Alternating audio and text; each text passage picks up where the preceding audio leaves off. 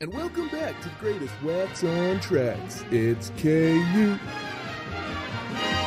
Oh, it's a good day for singing this song, and it's a good day for moving along. Yes, it's a good day. How could anything go wrong? Turn my headphones up. Y'all ready? Let's do it. This is All You Radio. I mean, look, dude, you think this was an accident? All of this right here? Premeditated, partner. I'm Johnny McKeon, You got nothing on me, right? Nothing. and with me is Mr. Doom and Gloom. Hey, dummy, I'm Sasha Blume. Boy, that escalated quickly. I mean, that really got out of hand fast. Let's start the show. Let's start the show indeed. Welcome to All You Radio. I'm Johnny McKeon. Sasha is missing every mark. oh dear. It's just one of those days, isn't it, Sasha? Of course. A little discombobulated, are we? oh, why wouldn't I be? So you're telling me about a rusty shower? Like what? Oh, what? yeah. Yeah. I live in the world's greatest apartment complex. So, move in, things go well. Uh, no problems. The place inside looks really nice. Yeah. Right? I've learned that I don't know how to move. Yeah. Major problem. And then, so I go to take a shower. No, so I was washing dishes because I was washing everything that I moved over because Yeah. wrapped in newspaper. Yeah, and all that. yeah, and you can get chips and Sure. cracks. Yeah. And I'm noticing that the water's orange, like a rust orange. And I'm like, maybe the lighting's bad. So I open up the shade. You know, I Yeah. actually brought the cup of water outside to look at it. Oh, it's orange. I go, well, that's not good. So then I go into, because I had two bathrooms in there, and it makes no sense. They're about five feet apart. Yeah. So like, there's a bathroom there, and then you can walk down the aisle and go another, I don't know, three steps, and you're at another bathroom. Wow. Makes no sense. Where did you what, where did you move into? what shack are you living in? Murray's finest. Wow. And so and so the sinks uh, the sink stopper, you know, so that you can plug up the drain to fill it up with water. Yeah. That doesn't come up. So that that sink's broken and there's standing water in there that has like a little metallic color in there because it's been there for so long. Yeah. Oh. I was like, all right, that doesn't work. So finally, after moving, I go to take a shower. Turn it on, just rust water streaming out, filling up the tub. I called him up and I go, your, wa- your water heater's broken. How do you know that? I don't know, because I'm a human being and I've lived on planet Earth for 33 years and I know what rusty water comes from. It Yeah. comes from a broken water heater. Yeah. She's like, all right, we'll send someone out. All right. Yeah. Not even like an apology. Just No. eh, all right. I was like, fix We'll send sink. Javier. And then trying to explain to her which sink was not working right Yeah. took me about two and a half minutes. And I was You like, couldn't just say the left one? I said the half bathroom, Oh yeah. right? Because there's no shower in it. Yeah. I said the small bathroom, the one with no shower. The sink doesn't work. Oh, which sink? At this time, I've already gotten in trouble for another project that I basically told the people to F off and don't email me. Oh, I'm too busy.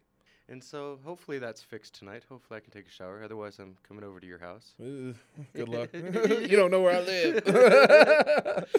well, aren't you a friend? no, if you need to use my shower, you can. I'll go to the field house, Yeah, right? yeah that works.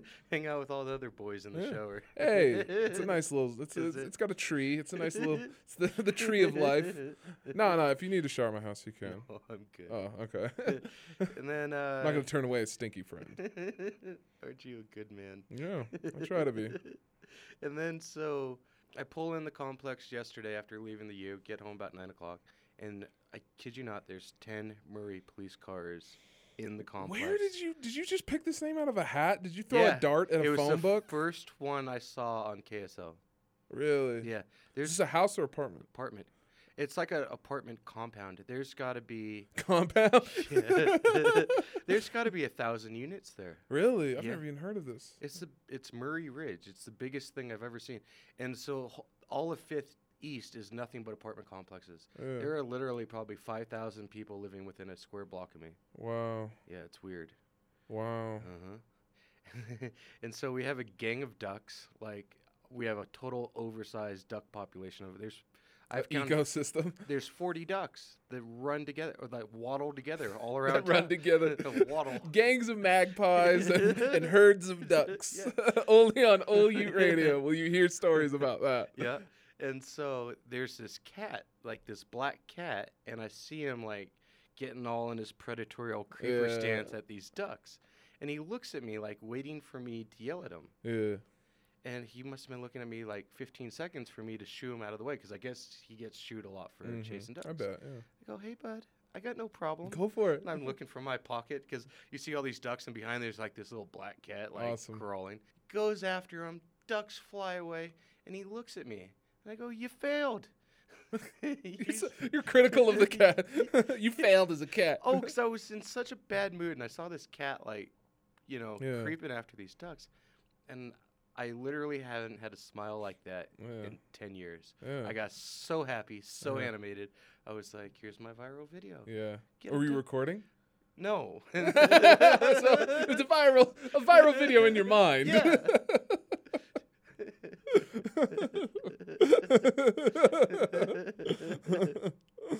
oh man. Just, it's been a week, man. yeah. I've decided I'm never m- moving myself out again. Really? So you're gonna stay in this place? No, I'm gonna hire people. Oh, oh, okay. I know what you mean. yeah, it's too hard. I don't know how to move. I think the smart way to do it is you get a U-Haul, put everything in at one time, and drive. I did like 15 trips in my Mhm. Ford Explorer. Oh yeah, that's a nightmare. No, no, no. Yeah, s there's two ways you could do it. You either get the giant U-Haul and you do, you know, if you move it, if you know exactly where you're going, then yeah, you do one trip. Or you do a couple trips with a U-Haul into a storage unit until you figure out where you're living. I've done that. It all just depends, man. Like, but definitely you don't want to just do trips with your car. Yeah. Pay, pay, pay the hundred bucks for the U-Haul, man. Yeah, right. Yeah, it's worth every penny. I did have a dolly though, and I felt like a king. Yeah, Like, I have a dolly. I got so lazy, I was putting my plants on the dolly one at a time. You have plants. Yeah. you would have plants. Wait, you don't have plants? no, not really. And you belittle a man for having house. I had plants. They died. Sadly. It lasted a little while. They just it got cold and they and died. Green thumb. Yeah. So yeah, I've been good. I've just been uh, yeah, looking for an apartment, looking for a a new working. I love my job. It's fun. nice. Yeah, it's a good time. Craig Worth, professor, he's now a part of the ABC family again. He does during our ten o'clock shows. He does a segment called Worth Watching, and it really is worth watching. Like last week, he talked about um the shopping habits of Black Friday back in the day, and like what it was like to shop in mainstream or uh, uh, Main Street. Sorry, not mainstream. So basically, what it is is he takes the Utah audience back to the historical side of early Utah. right? Aptly put. Yes. It's a history piece. Yes. I saw him in class and I said, "Hey, congratulations on your ABC four," and he goes, uh, "Congratulate me when I get fired for my third time." Yeah. hey, third time's a charm. Third time is a charm. Yeah. So we got a packed show today, you guys. Yes. We got a couple comedians coming in. We've got Ryan McDonald, uh, Chronicle sport writer, breaking. We're breaking down the Pac-12, and we're gonna try to figure out what the hell is going on with the sport at the University of Yeah. Utah because it is atrocious. we can even talk about Travis Wilson too, Oh, our have to. quarterback. We have to. Yeah, that's not a pretty. That's not a pretty story. No, it's not. And Yeah. he'll he'll be here to break the news Yeah. and talk about it. Yeah. So that's at two thirty. Yep, that's at two thirty. Um, three thirty we got Patrick Ramirez coming in, very funny guy. I've known him for a while. He's a good guy. And then later we have Steve McAnally coming by. He is very talented. He does, he organizes a lot of local shows around here. So we got a fun filled, fun packed show today. Why wouldn't we? Yeah. This is OUR, darn it. Yep. Oh, you are. It's ours. It's yours and ours. I got some good compliments on our show last week. Really? Yeah. From who? I don't know. Someone DM'd me Ooh, uh, dirty. saying, enjoyed the conversation of journalism. Keep up the good work. Nice. Yeah. I never get DMs on uh, Twitter. Ever. I get all my messages on Facebook though. Don't you get spammed on DM on Twitter? No. See, I get a lot of spams. They don't bother me at all. It's probably because you follow half half the people you follow aren't real. They're real on my Twitter account, sir. They're real on the internet. That's all that matters. Yeah, I mostly use Facebook for messaging, anyways. That's how I, that's how I talk to ninety percent of people. Good for you. Ninety nine percent of people. And you're proud of that? Yeah, I don't have time otherwise. You know, I barely have time to return text messages. It's much easier just to leave a message. What do you do with your day? Because you're always telling me that you're busy. I I deal a lot of day to day stuff with my family. Um, a lot of like I do all my cooking and cleaning. I do. I write a lot. Do you do your own laundry? Yeah, Uh-huh. yeah. So I just do all the chores. Um, help Sarah out with her job and anything she needs. We write together. I edit her stuff. I edit my stuff. I work out. Got my hair cut. I like your fade. Yeah, thank you. Finally got one. It's nice. It's been like five years since I've gotten a fade. For those of you who don't know, it's it's a it's a very nice haircut. what a terrible fun fact. For those of you who don't know, I got a nice haircut.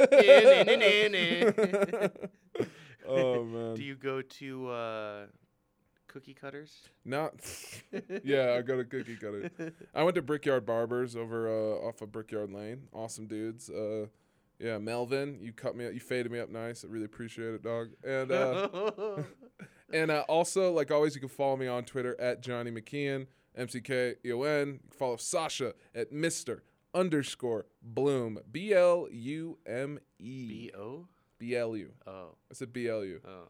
There's no O in your name. thought you were making shower jokes. No. oh, B O U M E. I just got that. Funny. Wish I had thought of that.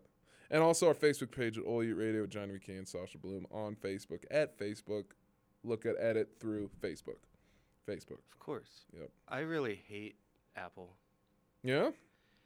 You have an iPhone. I uh, I almost lost it the other time. I almost threw it against a wall on Yeah? Monday. I got so I'm working on this side project uh, where I'm making two- Marketing or something? I'm making two. I'm making eight videos for two companies. That's a hefty project. Yeah. Yeah. And so last week I had a meeting. They Mhm. told me, "Hey, meet me on Thursday so we can discuss stuff." So I Mhm. get there. The guy's 10 minutes late. You know how I am when people are late. Yep. I was like, "Okay, no problem." You get furious. Yeah. Don't so be I, late. So I go there, and he tells me that this meeting is to talk about the meeting we're going to have next week, which is today. Yep. So in my head, it's like, why couldn't you sent me an email or called me? There was no reason to meet, right? Yeah. If you're going to tell me, uh, go to a meeting to talk about a meeting. Yeah.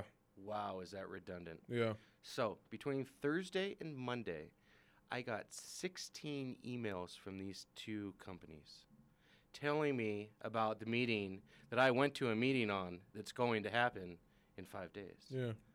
So all you hear is ding, ding, ding, ding. That's all my phone's doing Just put it on silent. while I'm moving. No, because I had my headphones on, which Oh. amplified it. Because I was listening to radio while I was Oh, cleaning okay, the house. yeah. I forgot you use radio for your phone. I use a separate MP3 player. I like to separate my technologies Why? because you don't get what should happen to you. obviously. I have never been so mad in my life. Like I just about lost it on him, and of course I got in trouble. They tattletaled on me because I got to the point where I sent them an email. I said, "Look, I understand what you're saying to me. Please don't email me anymore. I'll see you Wednesday, 12:30. Thank you and goodbye." yep. I got three emails after that. and so I'm a bad guy. I'm a bully. I uh, I don't communicate well. Um, I make people angry. But I came there. I said, "Here's your videos. What do you think?" Standing ovation. Nice. Well shot. Got a job offer. Nice. Yeah. Yeah, Sarah and I have been filming videos for the University of Utah Healthcare. We do about four a month. You did eight in how many? Two weeks? Uh, I did eight in two days. Yeah. Yeah. That's how much. Yeah, we did about four in about a day. So yeah. Uh, Do you enjoy doing that kind of stuff? yeah. I love it. Who do you do post editing too? No, but I think we're gonna start doing that. We're gonna have our DP start editing. Ooh. Yeah. I'm learning editing at ABC. Are you? Yeah, I'm editing with the sports guys on weekends now. Yeah, they they have a bustling sport department Yeah. there. I'm Mm. excited. Yeah. Well, good for you, sir. Yeah. Yeah, yeah. Our the the producer of the sports show, he pulled me aside and yeah, I talked to him, and uh, he's gonna teach me editing. I start on Saturday. That would be Ty. yeah, yeah. Mhm. Tyler. Yeah. I saw him at the football game two weeks ago. Did you uh, see him get hit with the ball? Did he get hit? Oh, I got hit. You got hit? Yeah. Tell me, All right. So and then I'll tell you about Tyler. But you tell me this first. this is pregame. The Pac-12. They put up. S- Sasha, you're on air. you're in the middle of a story, Sasha. Sasha, what are you, what are you doing over there? Twenty emails. What are you doing over there? Jerk. So, the Pac-12 they set up very many uh, microphones, but one of our important ones is we put microphones on the field goal posts Yeah. themselves, right? Yeah. Try to get some directional sound. Yeah. Yeah, yeah, yeah, co- yeah, coppers, yeah. and so I'm on the ladder, Yeah. uh, going up to zip tie up the microphone. Bink, right on the back of the head. Awesome. While I'm on a ladder, ten feet in the air. There was no heads up. There was no four. There was nothing. Just a big fat guy with a beard getting hit in the back of the head by a punted football by a Pac-12 athlete. Do you think that was intentional? Like, do you Why think they were aiming for you? like, watch me hit the fat guy off the tower. like, Pac-12 told me we got to get rid of this guy. Make it look like an accident. You're getting assassinated. Yes, sir. you don't get fired. You get assassinated. Doom and gloom, assassinated by football to the head. oh my goodness. How great of us! What? Did, yeah. I could have had Dana Gold report on Yeah. that. Yeah. yeah. Or Dana Green. Dana Green. Yeah. Dana Gold. Yeah. Dana Gould. Is that what you think But of? I got off the ladder and I looked around with like violence in my eyes. I was like, no apologies, no one on the side, no coppers. Are you okay? Are you okay? Mm. And I know why we lost the football game. I the, the quarterback threw a pass at the back of your head. no, it was a kicker. Oh yeah. It didn't even go over the field goal because I was in front of the field goal on a ladder. He couldn't even kick it in there. Sure, it wasn't aiming for you then. I, It sounds like he's be, aiming, right? He It's had just- to be. Isn't he like? Isn't he known for his accuracy? like, isn't he I- holding I like had- the NCAA record? I had on the white Pac-12 yeah, yeah. vest, so it's got like the Pac-12 in the middle of my Yeah. shoulders in a red circle. Yeah, Perfect bullseye. yeah. he was probably aiming for you. He's like, no, he has an NCAA record for most consecutive shots. So Tyler got drilled too. yeah, Tyler got hit on the sideline, took a football right to the gut. we, we- it was on the best and the worst. Was yeah. yeah. We got uh, the angle of him getting hit and also the angle from the camera. I'll see if they'll put it on YouTube or something. yeah, I'd like to see that. Yeah, it was I'd pretty actually- funny. I don't know if they can put the best of the worst on the internet. Just the clip. That'd be great. Yeah. I'll see if they'll just put just the clip up. Yeah, send it to me on Twitter, Ty. Have this Mhm. beautiful lady, Mhm. Kylie at Kylie Bearse. She Mm. can send it. She's the forecaster at ABC. Yep. What a power couple they're gonna be, huh? Yep. Yeah, I don't like it. Fun pe What? Such a hater. I'm very I jealous. don't like it. I'm very jealous. You'll find your uh you'll find your your lady someday. Well, that's why I plan on being homeless soon. Yeah. You'll find them. Pick them up. Just swing by the shelter. Pioneer You'll find Park. Even then, I think I'd strike out. you never know. Let's uh, Yeah. pop to break. We have uh, Ryan McDonald coming in here Yep. in a minute. He's, uh, s- as we said earlier, he's this. Yeah, he's right here. Yeah. Crony. And uh, we'll see you in a minute. Throw it to Dad, Yep. sir. To dad? Okay. Hey, this is Lauren from the Mixtape Invasion. Listen every Thursday from 2 to 5 for new alternative and indie rock, only on KU Internet Radio. I've never seen a diamond in the flesh. I've got one. I've got one. Yeah, I've got one. My one reason for donating plasma to make sure that patients like my son have long, healthy lives. My reason? To help my family. It's something I can do to show I care about my community. There are millions of reasons to donate plasma. You only need one. Donate today by visiting Biomat, Plasma Care, or Talecris Plasma Resources, one of our Grifols companies. New donors can earn up to $360 this month. 630 West North Temple and 38 East 800 South, Salt Lake City. Welcome back to Old Ute Radio. With me in studio, my friend and yours, Mr. Underscore Blume himself, Sasha Blume. Hello. With us, sitting across from me, Daily Utah Chronicle. What, what's your position again? The sports editor. Sports editor. Sorry about that. Yeah. Um, yeah. What's your Twitter handle, man? It is at Ryan W McDonald. Follow me. I tweet good stuff. You do tweet. I, I I'm always throwing you a retweet, man. I like I like the stuff you tweet. Appreciate it. No Yeah. drunken twit pics, nothing like that. I don't do No any of it. selfies? Sometimes I get selfies a little bit. so, how'd you get involved in uh, the Daily Utah Chronicle? Well, the, uh, writing about sports, I had I had written sports for uh, the Salt Lake Community College newspaper back when I was going to school there, um, and then I was going to transfer up here, and I just kind of wanted to keep doing it, and so just figured out how to apply, and I guess here I am, kind of you know worked worked my way up a little bit. Um, I guess you could say I started just writing stories, and now I'm editing and kind of. But you're everywhere. Yeah, You're I like- see you You're in all the news pressers. You're all over the arenas. Like you're, you have a lot of precedent. You get to push people out of the way and tell Tony Jones to move it. I know you. oh, Tony, he's he's a good man. Yes, he is. no, I it's it's a blast though. That's that's why I do it. It's it's fun and it's great experience and it's yeah, it's a it's a lot of fun to be kind of like you said right there, you know, kind of in, involved in, in what's going on as far as sports at the U go. Speaking of, how is the health of sports at the U? And I, let's we can talk soccer, volleyball, uh, softball. I mean, the whole thing. Yeah, things things right now are I I'm not gonna lie. I I think things except for football, but most other sports I, I think are are actually in a really good place right now. Mhm. Um, y- you know that coming into the Pac-12 is is kind of getting to be a little bit of an old story at this point. You know, this is the, the We're three third- years in. Yeah, Yeah. three, three years in, but um, it, it, it was such a huge, huge jump from the Mountain West to the Pac- Pac-12 um, that a lot of our teams here uh, at, at the U needed to to kind of play catch up, Mhm. you know, as far as recruiting and and I think they're starting to do that. And it's mostly the backup recruit. Like most of our starters on any team are pretty equal with a Pac-12 team.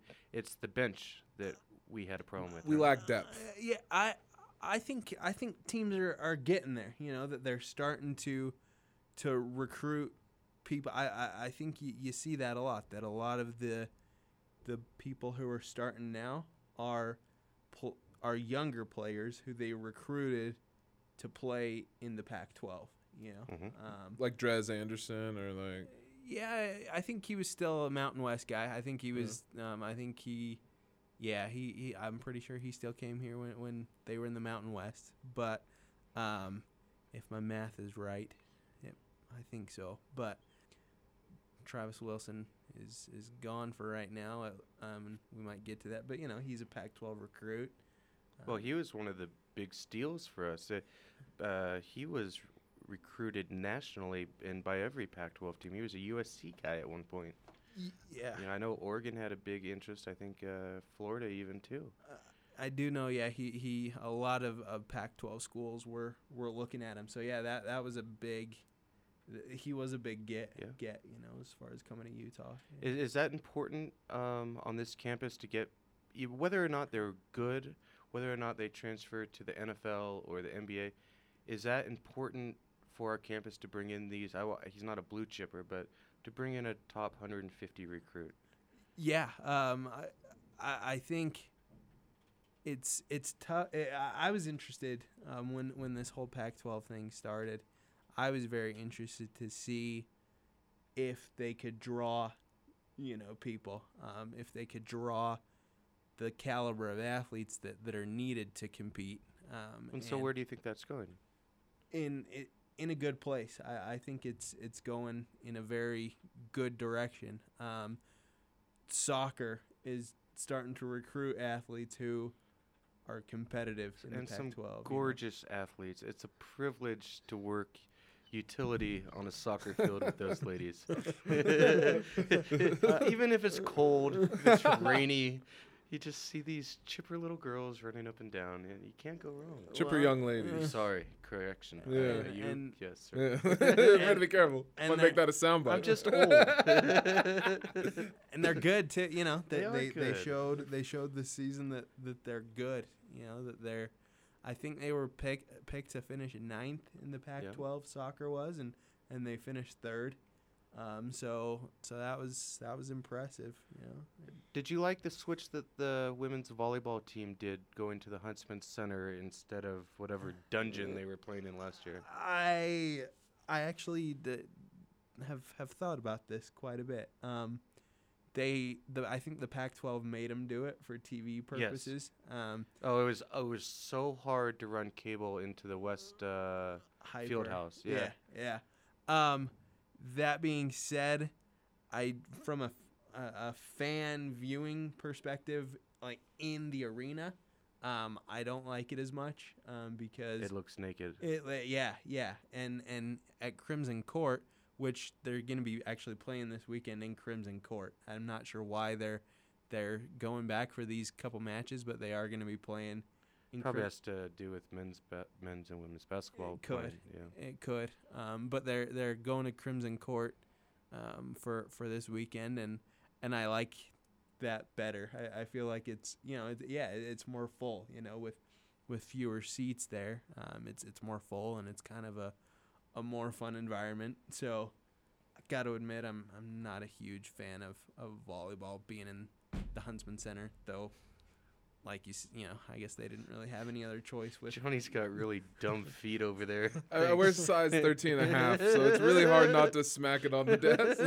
That's why I like putting them up so the blood can go back to my head. Sorry, you guys. my fault. Silly boy over there. so let, let's talk about Travis Wilson. Like, what's going on with that man? That's that's what everyone wants to know. Like, what's going on? What can you tell us, man? Yeah, yeah. Um, you know, I, for the sake of of getting it right, um, I, I want to pull up um, uh, the So, email. that, uh, when Arizona State came in, Mhm. he got injured. Uh, he had no on-field symptoms of concussion. I saw him after the game, after he was showered. He was on the field talking to people. He seemed fine. Yeah. 24 hours goes by. He's getting headaches. Um, I don't know much more. They didn't release any other detail other than he had cons- concussion-like symptoms. yeah, yeah. Um, and so at that point, yeah, and, and concussions are like that. You know that that symptoms don't always come up right away. You know, sometimes it's it's a day or or even two days. You know, after Yeah. the the injury sustained that you that you start feeling bad. Um, so he he had the concussion symptoms, and then they were just doing tests to, for treating the concussion, um, and they they found a pre-existing thing that, that he had before even the concussion um, came came up against Arizona State, and and um, what the, so they had the C, the CT scan for the concussion's Mhm. sake, but then when they started suspecting this this other deal, um, they had him him undergo an angiogram, Mhm. which I got to admit I'm I'm not a doctor, so I don't- I'm not sure exactly um, what that is, but um, it was there that they discovered, according to, and I'll just read it um, directly for the sake of of getting it right. It's an injury to an intracranial artery, is what Ow. is what they they found. So, um, Which they- is bad because if that breaks, you have an aneurysm and you're dead. Yeah. You know, that's just lights out. Brutal. So, um, that Whittingham, Kyle Whittingham, before, so they announced Monday afternoon that that Wilson had a pre-existing condition, but they didn't say what it was. It was later that night that the doctor uh, released this statement saying that it was the uh, the injury um, to the artery. Um, but Whitting, Coach Whittingham had said before that came out that um, it was the type of injury that had Travis Wilson continued to play um, without, because they didn't know what the injury was. Or they didn't know he had an injury, but had he continued to play, it could have caused major problems. So, um, in a way, it it was a blessing in disguise, I guess, for Travis Wilson to have that concussion, um, because against Arizona State, because that was the the only way they found the the intracranial artery injury. So So is he done then, or for for this this year, and Yeah. then um, and then also in that statement um, from the team doctor, um, they said that it was the type of deal that they need to reevaluate in a few months. Mm. Um, he said about three months before they know uh, they know probably what what Travis Wilson's uh, future career is going to be like. So. Um, so he is done for the, for the rest of this year for sure. The last two games, um, and then the bowl game if they if they make a bowl game, um, and then they'll they'll see in about three months if he's gonna, you know, if if it, it's a career-ending injury. So our last two big-time quarterbacks win. Uh-huh. This man, Uh-huh. injured, Uh-huh. lifetime, Uh-huh. forever. It sounds like a curse going on.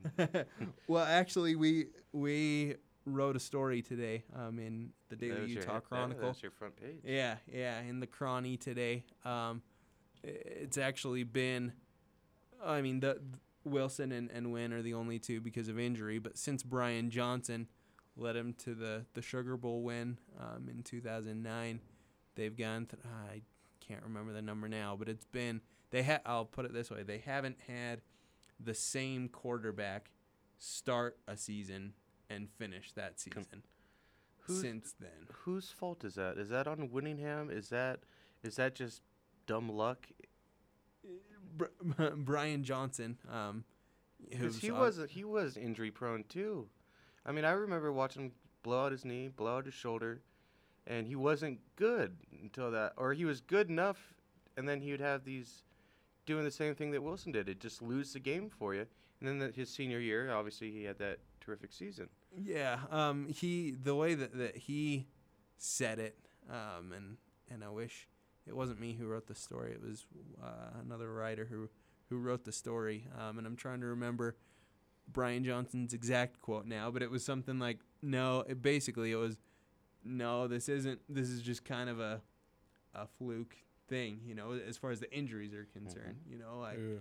I I do think that there's a a level of you know for certain quarterbacks who just might not have been playing well. You know, that's one thing. But as far as guys getting hurt, you know, to to have to miss time, it's just kind of bad luck. You know, that they've they've been having. so, and it is almost becoming like a curse. You know, we uh, we'll see if that continues, but. See, my fear is that with all these injured quarterbacks and having, because there's a real fear of, well, if Wilson's injured, then we put in a new guy and then he can come back, but he loses his starting job. That's a bad thing in recruiting when you're constantly replacing a starter with someone new because of tr- traumatic injury. Yeah, yeah, that's a good point. Um, you know, I think, say, fast forward to next season. Yep. You know, Kyle Whittingham is is going to put the best quarterback out there. You know, who, whoever that ends up being. You know, if it ends up being Travis Wilson, you know, if if he's healthy and, and able to play next year, if he's the best quarterback Whittingham's got, then Whittingham will put him out there. If Adam Schulz is the best guy, then that's who will be the guy. You know, and, and so yeah, it's. Uh, I agree. I, I think it would be an kind of an awkward situation too. You know, but but I do think that there's an understanding that the best guy, whoever that ends up being, you know, is is gonna get the snaps. Now, is there a problem when you have a kid named Schulz? He wasn't recruited by anyone in the country. He's a walk-on, Uh-huh. and he's scholarship now. I think, right? Is he? I think he- so. Yeah, I think he's a scholarship. But you can't be telling me that Schulz, based on his pedigree, is the best option for the University of Utah, a Pac-12 school, in one of the largest recruiting regions in the country. Like there has to be well a he- better quarterback for us. He he, he is right now. Um, Yeah, at the moment. yeah, at the, at the you know if they get if they get another quarterback, say if they rec- recruit another quarterback in between now and the beginning of, of next year, say. Um, We have that kid on the red shirt. What's his name? Uh, Connor Manning. He's um, supposed to be good, isn't he? Yeah. Um. The the thing there is there though, if he plays, then he loses his his red shirt year. Yeah. And so, with with two games left in the season, I think Kyle Whittingham is is kind of saying at this point, potentially putting Manning in there isn't worth. I I don't know. I'm not f- uh, familiar with how good Connor Manning is Mhm. versus how good Adam Schulz is. Nobody's seen Connor Manning play, you know. Um, so, but I think Kyle Whittingham's weighing, even if Connor Manning's better, which again I don't know, but even if he is better, it's not worth putting him in there for just two games and losing his red shirt. You know, he, even if that would help them go to So, a bowl game. Is it a wrap on the season? Or are they really going to try to get this bowl game? Uh, they're they're gonna try.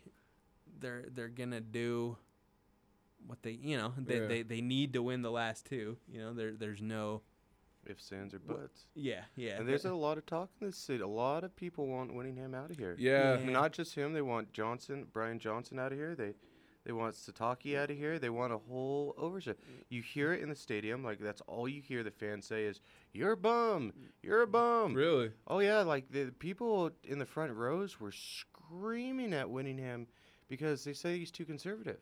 Yeah. That they don't press the ball because anytime when Wilson would throw the ball downfield, they had success. Like he had an arm, but when you're dinking and dunking and he's Nickel and 6'10", dimer. and Yeah. your receiver's five two and it just it he doesn't have the mechanics for his swing game and short dump out games. Yeah.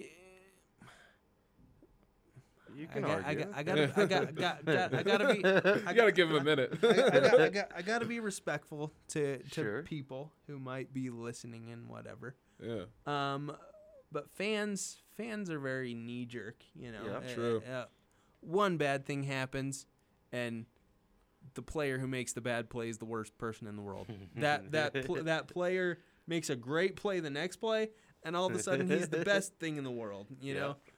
So fans are, are very knee jerk, very in the moment. They don't But see, even see the future. Monty from 1280 The Zone, he's calling for his job. Uh, Spencer Checkett, I've heard not speak nice things about w- Coach It- Whittingham. there's rumblings and grumblings Yeah. everywhere. I'll yeah. s- I'll say this: um, Whittingham's job is getting he's he's getting more that seat is getting more and more hot. You know, um, as far as uh, I I think I think next year is going to be, especially with Wilson being gone. I don't think this year what happens this year at this point so much matters. Uh, You know, if if he doesn't make a bowl, um, if the Utes don't make a bowl game, I don't think Whittingham.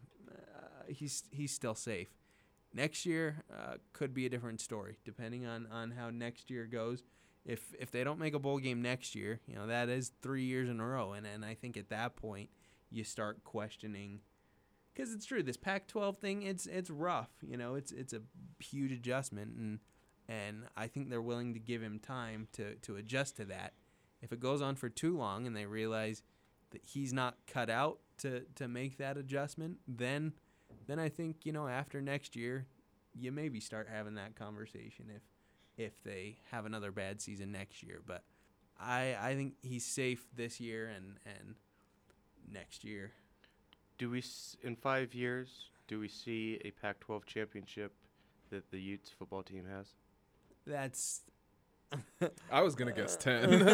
20? 2025 Utes. I, I think that's really tough. This is gonna sound like a cop out answer, Yeah. but but I do think it's it's pretty impossible to to project um, something like that. And again, I think that that sounds like a cop out, but no, it's fair. but he, here's you know you just have no no clue um, how recruits are gonna pan out. You know, it's it's a combination of of recruiting good players and then coaching them. And right now, I'm gonna reserve judgment on So that one. who's who's in a better position long term, the University of Utah or Boise State Broncos? Utah, Utah right now, um, Be- definitely. just because they have the money from the Pac-12. Or yeah, the the money the money from the Pac-12, the prestige from the Pac-12, because a lot of the the reason that they're able to recruit better players is because they say, hey, you'll have an opportunity to play against other Pac-12 athletes, you know, who are cream of the crop athletes, who are you know the best of the best athletes, and so. Um, Utah definitely, um, Yeah. I, I would say is is in a better long term position there. Yeah, get to play against USC. I mean, how cool is that? you know? exactly. USC, Oregon. Yeah. Well, that's better for the fans, sure. Is it better for the athletes? Well, as a former athlete, I was always excited to play against the best. Uh-huh. Like every time we got to play against a good team, I was pumped. I was ready. I always wanted to see if I could beat them. You know. and and Utah is is more in a position to recruit better Yeah. athletes who can compete against Oregon. You know, No and- one trains for second place, man. Oh, I do all the time. No athlete, like no athlete trains to be second place, you know. So like I think they would they would love the opportunity. No, I hear you. I just Yeah. it, it just w- watching it because I'm trained not to be a fan, right? Yeah. It- Just watching it, I just they compete very well. I mean, there's no reason why they shouldn't be six and two. If it wasn't for injuries, man, I think uh, interceptions. Yeah. interceptions has killed this team this year, and they're unnecessary interceptions. a lot of them are. Um, yeah, I'm not making excuses for him, but you know, I, I do think Wilson's because it, it hasn't just been this this latest thing with Wilson. You know, it's been he was sick against UCLA when he threw six interceptions and they only lost by seven. You know, then they Yeah. beat Stanford. Then his hand was messed up. You know, against Arizona and, and USC and and that so he was physically hurt and again this is before the whole um, artery injury thing came up um, you know so so he's been banged up pretty pretty intensely and and that thing got into his head a little bit It adds know? up. Injuries add up. yeah and everybody gets injured um, but but I think his physical I- issues kind of kind of ended up making him you know think a little too hard out there sometimes you know and and that leads to stupid mistakes and whatnot and interceptions so That's a tough job being a quarterback, especially when your left guard or tackle aren't great. Because you, I, I mean, I looked at uh, the kids at ASU, for instance. They're big boys. I mean, they're they're large men, and to get blindsided by one of them six, seven times a game. Yeah. You talking about the defensive line? Yeah, Yeah. they were yeah. big, and they were fast, and they they were explosive. D linemen are the scariest people on the football field now, man. Oh, Like, and they talk so about it, fast, too. and they're so big. Yeah, they have fun talking about it too. It's really funny. like if you're running a parab, you just put on the defensive guys and let them cuss the whole time. It's like Yeah. fantastic. Yeah, I was small for a defensive lineman. yeah, you are. Yeah. You're, Yeah. you're barely a linebacker these Yeah. days. Yeah. You're short on a linebacker Yeah. almost, and you're six one and a half. Yeah. Yeah. Yeah. Yeah. Yeah. so Yeah. let's let's switch. Men's basketball. They opened up uh, against Evergreen State. Uh-huh. Was it 128 to 44? Yeah, I think- 123 to 44? I think 128 yeah Largest uh, whooping they've ever done in terms of basketball history, score wise. Right? yeah yeah I think so yeah and second most points they ever scored They uh, have a great new recruit named Wright. What's his first name? Delon Delon Wright. Mhm. Talented kid. yeah Fills up the block. yeah Tell me about him. Uh, before the season started, um, in the, in the very first opportunity that, that media had to meet with the team Mhm. um, when when training camp was going to start, Delon Wright was a guy that Utah head coach Larry Krystkowiak said he he called him a stat sheet stuffer. Yeah. Um, to use Dick Vitale's term, the college basketball analyst, he called him a stat sheet stuffer. He, he said that um, he does a little bit of a lot of things. You know, he'll get you 12 points. He'll get you a couple of, you know, eight assists. He'll get you eight rebounds. You know, he'll, he'll do a little bit of a lot of things. And, and when at the beginning of the season, coaches kind of always, you know, talk, our team's going to be great. Our team's going to be wonderful. You know, so, so Krystkowiak said those things about, about Delon Wright. And, and it was like, all right, cool. He'll be a good player to watch for, but we'll see if he actually ends up being as good as as Krystkowiak, you know, said um, says he's he's gonna be. Um, but so far, that's exactly what Delon Wright's done. He's he's had he's had nearly a triple double in both games so far. Oh, So- quadruple doubles. Yeah, yeah, I mean, even si- close to he's those, getting yeah. six steals, six Yeah. blocks, seven assists, Yeah. t- nine rebounds, 18 points. Yeah. He's lean, he's tall, he's got the long arms, the Yeah. long fingers. I haven't s- I seen a lot of NBA athletes play on our floor. Uh, Muhammad last year Uh-huh. with uh, UCLA. Uh-huh. From just a talent point, This kid looks better than any kid I've seen walk into our arena in the last three years. So he can hang. He's an NBA g- kid. Yeah. I think he is. You know, his He needs his- muscle. Yeah, his brother's in the NBA. What's his brother's name? His brother's name's Dorell. Dorell Wright, um, and he's in the NBA. He's he's a bench guy. Um, Doesn't matter. yeah, so you know he just might not be as well known, but he's an NBA guy. Yeah, De- Delon Wright, and this is the kind of, of recruit that Utah can get now that they're in the Pac-12. You know, um, in the Mountain West days, I'm not sure a guy like Delon Wright would have said, "Yeah, I'll, I'll go to Utah." You know, he, he was being recruited by some other Pac-12 schools. So far, you know, they, uh, they haven't played anybody. You know, I mean, anytime you beat a team by 84, you know, you might be good, but it's pretty clear that the team you're playing against isn't very good. Oh, good. that can't be true, sir. No, no, we're just that good. We're just that good at We'll the see. so we'll see, you know, how how Wright plays, you know, when he's playing against Pac-12 teams. Um, but so far, he's doing exactly what Krystkowiak said he would do. We So- locked in a huge recruit next year, right? The point guard. we've uh, yeah Utah basketball locked in a couple of of big recruits. Um, and the point guard is actually third on the list of, of important ones. Um, Really? yeah. Um, they they brought in a guy named Kyle Kuzma. Um, he's a forward, kind of small forward, power forward combo, kind of a deal. Um, he wasn't being too heavily recruited when Utah started recruiting him, but then last summer he just kind of exploded and and started um, just he was playing super super well and started being recruited by a lot of schools around the country and people I think were kind of nervous that that Utah wasn't going to get him you know after he was being recruited by Uh-huh. some some bigger school not necessarily bigger schools cuz Utah's in the Pac-12 obviously but schools that whose basketball teams are better right now you know um I, people were nervous that he'd go elsewhere but he ended up coming here um and and that was a really good good get for for Krystkowiak. And then the other one is a Utah kid actually um, from Roy High named Brekkott Chapman, um, and he's another forward. You know, six eight, six nine, kind of small. Everyone's six seven and six eight in, in, in college basketball. It's true. It's true.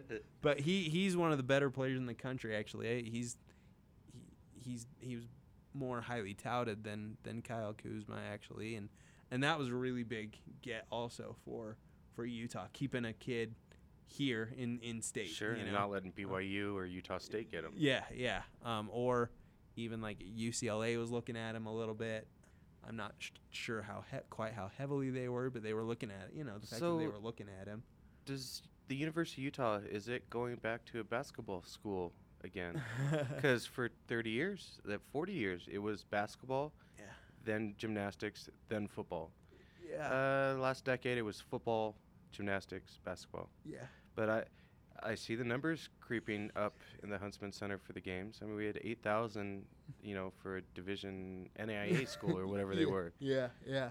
Um, that'll be interesting to see because those programs are definitely going in in Different, opposite yes, directions quickly. Um, yeah, basket Larry Krystkowiak. I I was a little nervous. Uh, I've been a little you know because I, I covered the basketball team Mm-hmm. specifically last season and. Um, Krystkowiak isn't the most exciting guy, you know. He's not the Not the friendliest guy. Uh, not yeah, yeah, yeah. um, he told me to get it. He said, "Move it to me once." I was like, oh. nice. And you know, and so he's not the most exciting guy in the world. Um, so I was a I was a little nervous that guys weren't want to players weren't want, gonna want to come play for him because he wasn't exciting, you know, and, and so forth. But he he's shown that he knows how to coach, and and he is showing that he knows how to recruit too. He has a love for the game. You see it. He's Mhm. enthusiastic. He's passionate. Players seem to listen to him. Yeah, You- yeah. You, never see a kid. Well, there's one kid that horses around too much, in my opinion. But Oh, yeah? uh, Mr. Olson. Oh. oh yeah. Calling people out on all OU radio. Why, why wouldn't we? but uh, yeah, he he's shown Krystkowiak has shown that, that he he knows how to coach and, and knows how to recruit, and, and so Utah basketball is is definitely on it on the rise, and we'll we'll see where that clashes. we as far as tournament football. bound this year. We sixty? What are they? Sixty-seven now. 68. 68. Uh, no, I, I still think maybe next year, Mm-hmm. um, probably more two, maybe three years down the road. See, Uh, I think they're in. I think we finished second or third in the Pac-12. Really? Yeah. Bold statements from Sasha Blume I'm not wrong on too OU often on this Radio claiming that the Pac-12 University of Utah Utes are going to be ranked. What was that? Two or three. Two or three. the Pac-12. Really? Yeah, I wouldn't even. I bet we go second round in the NCAA tournament. No Yes, way. sir. I think that Wright kid is special. I think he could be a one and done player. I really do. You guys know. You heard it first here on OU Radio. That would be true. That would. you heard it only here on OU Radio. well, I'll make sure that this is cut and clipped because I will be uh, in March. Yeah. I'll be. You want to make a bet? Yeah. What do you want to bet? I don't know. A dollar. A dollar. Yeah. We should go to break here. We're over by nine minutes. Well, let me ask you one more question though. Yeah. Uh, how do coaches treat you? How is are they kind to you as a journalist? Do the, the players respect you um, as a student journalist? Um, i it's it's an interesting. That's an interesting question. I, I I think players for the most part, and and even a lot of coaches too, um, don't really remember what organization you're you work for. Uh-huh. Um, and uh, for example, But that's flattering. uh, yeah, yeah, right, no, no, no. It, it is. Um, for example, I mean, and, and this is in no way to to, because I'm I'm not this good. Um, but but uh, a basketball player saw me on campus a co- uh, on campus a couple weeks ago, who I had covered last year, and, and he said, "I thought you were a writer for the Tribune." And so for, the Salt, for the Salt Lake Tribune, and so again, that's not to say that I'm, you know, good enough to, to, to be there, but it is to say I don't know how much they pay attention um, to, Yeah. to, to to who you're writing for. You know, I, I don't think they. Kn- I think that some of the guys like do write for the Tribune. They might know who they are and what, but I don't think they're like, oh, he's just a student journalist, you know, and and I don't think that's their thought. I don't.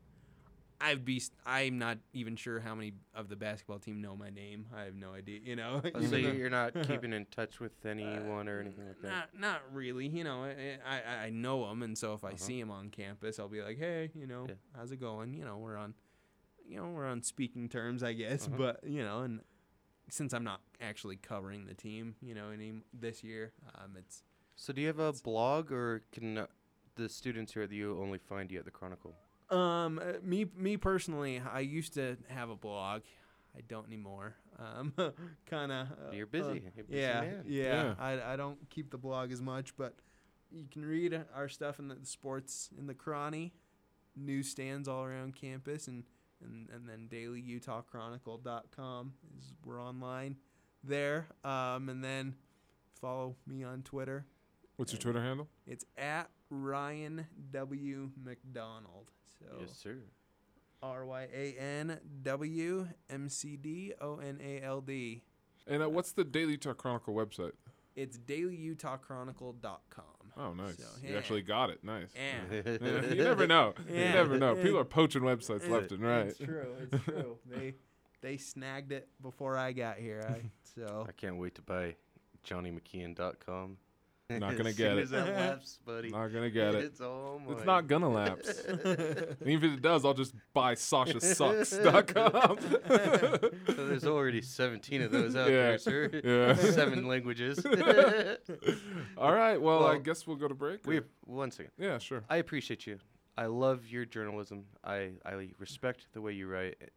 Keep in touch, and I wish you nothing but success. And I know that I'll be reading your words when I'm an old man. So beautiful. Thanks Yeah. a million. It's been a blast. When you're an old man.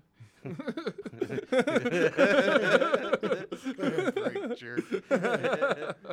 All right. Thank you.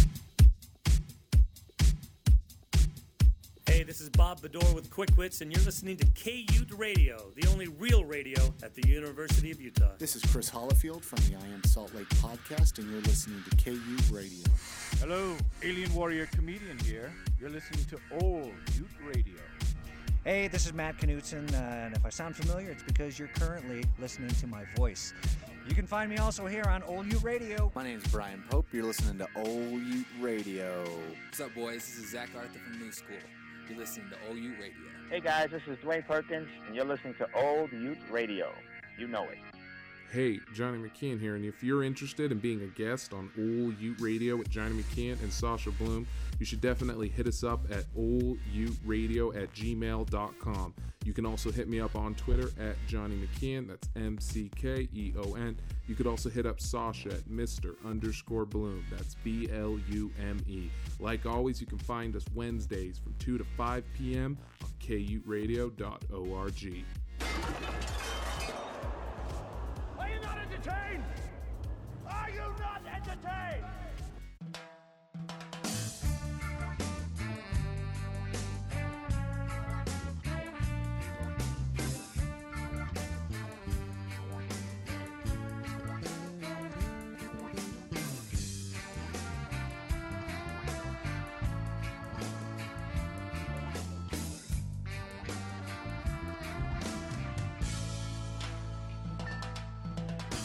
And welcome back to Old Ute Radio. I'm Johnny McKeon. With me in studio, my friend, not yours, Sasha Blume. We also have Patrick in my head. Is that your Twitter handle, That's right. Patrick?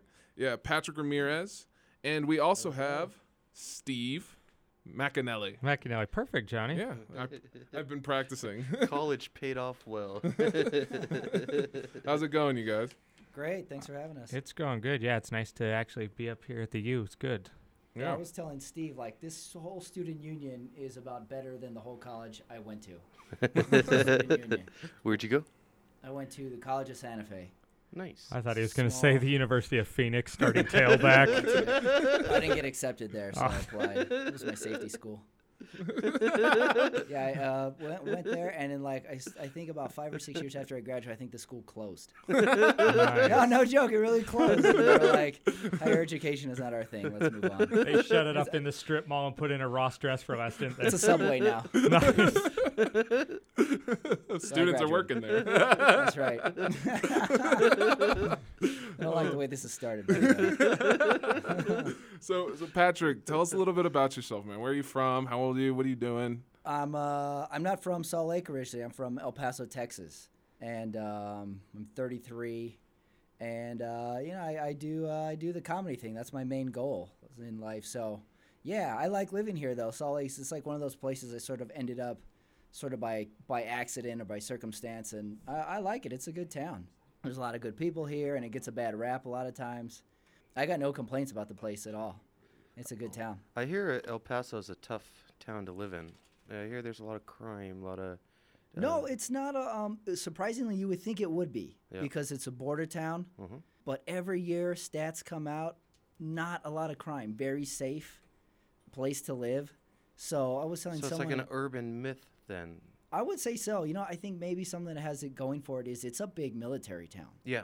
You know, so every time I come back there to visit, I'm always surprised. Like, oh yeah, this is a huge military town. Mhm. You know, growing up, so it's weird. I think around like five or six years ago, when it was a big like drug cartel thing in Mexico, Mhm. and there was a lot of crime. El Paso was not affected, and also this was the time that like the uh, the economy went really really low. El Paso was not affected because all the the like people from Mexico were coming over and buying houses in El Paso. So the economy did really really well, or was really really fine during that time of of uh, of like that economic crisis. It's weird. It's a weird town. It does get that rap though. It's like dangerous, desert, border town. It's a great town. I gotta say, it's underrated. I grew up there. I lived there since I was 18. Moved back, and uh, left when I was about 25. Why, why'd you leave? Just to get to a bigger city, or Um, I was a I was a like a cyclist, professional professional cyclist, and I got a spot on a team that was based out of uh, Park City. How So do I you moved become a professional cyclist? You ride a bike, sir. Yeah. You just ride it really fast or for really long? That did you just did you just have all the gear and they're like, yeah, this guy works. Come on no, board. it's um, it's one of those things. It is a weird sport, especially in the U.S. Is you don't hear a lot about it. But like, growing up, I was into sports. I would always was on the basketball team or football team. And at some point, at about age 15 or 16, like 5'10 was my max. You know, I did not get past 5'10 and 150 pounds. You could have So- started center for the Mexican national basketball team. Mexican national football team. They got a good team this year, guys. Let's not sleep on them. but yeah, it, it's weird. Like if you grow up in the U.S., like those are the sports you play, Yeah. and you know, and then like when I didn't wasn't good at those, or you know, just didn't want to do them anymore, I uh, picked up like uh, cycling or mountain biking at the time, and then that just grew and grew, and I had a body type for it.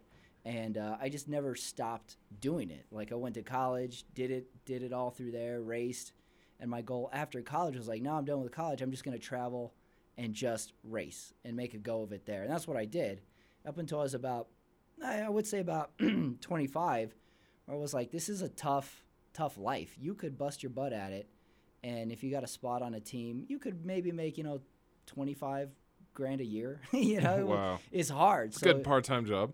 yeah, and then not to mention it takes up all your time living as a as a professional athlete. So um, at some point, I think a lot of writers are like I got to get in school or I got to get a job, you know, because this is a hobby. I mean, the top end guys are gonna rise to the top and get a shot at going to Europe and stuff. So you should have done steroids, bud. You should have lived strong and I should have shot up. I wish I every day I kick myself. Uh, like I had access to a. I was in a border town. You know how much stuff I could have gotten. It all ended up just being recreational.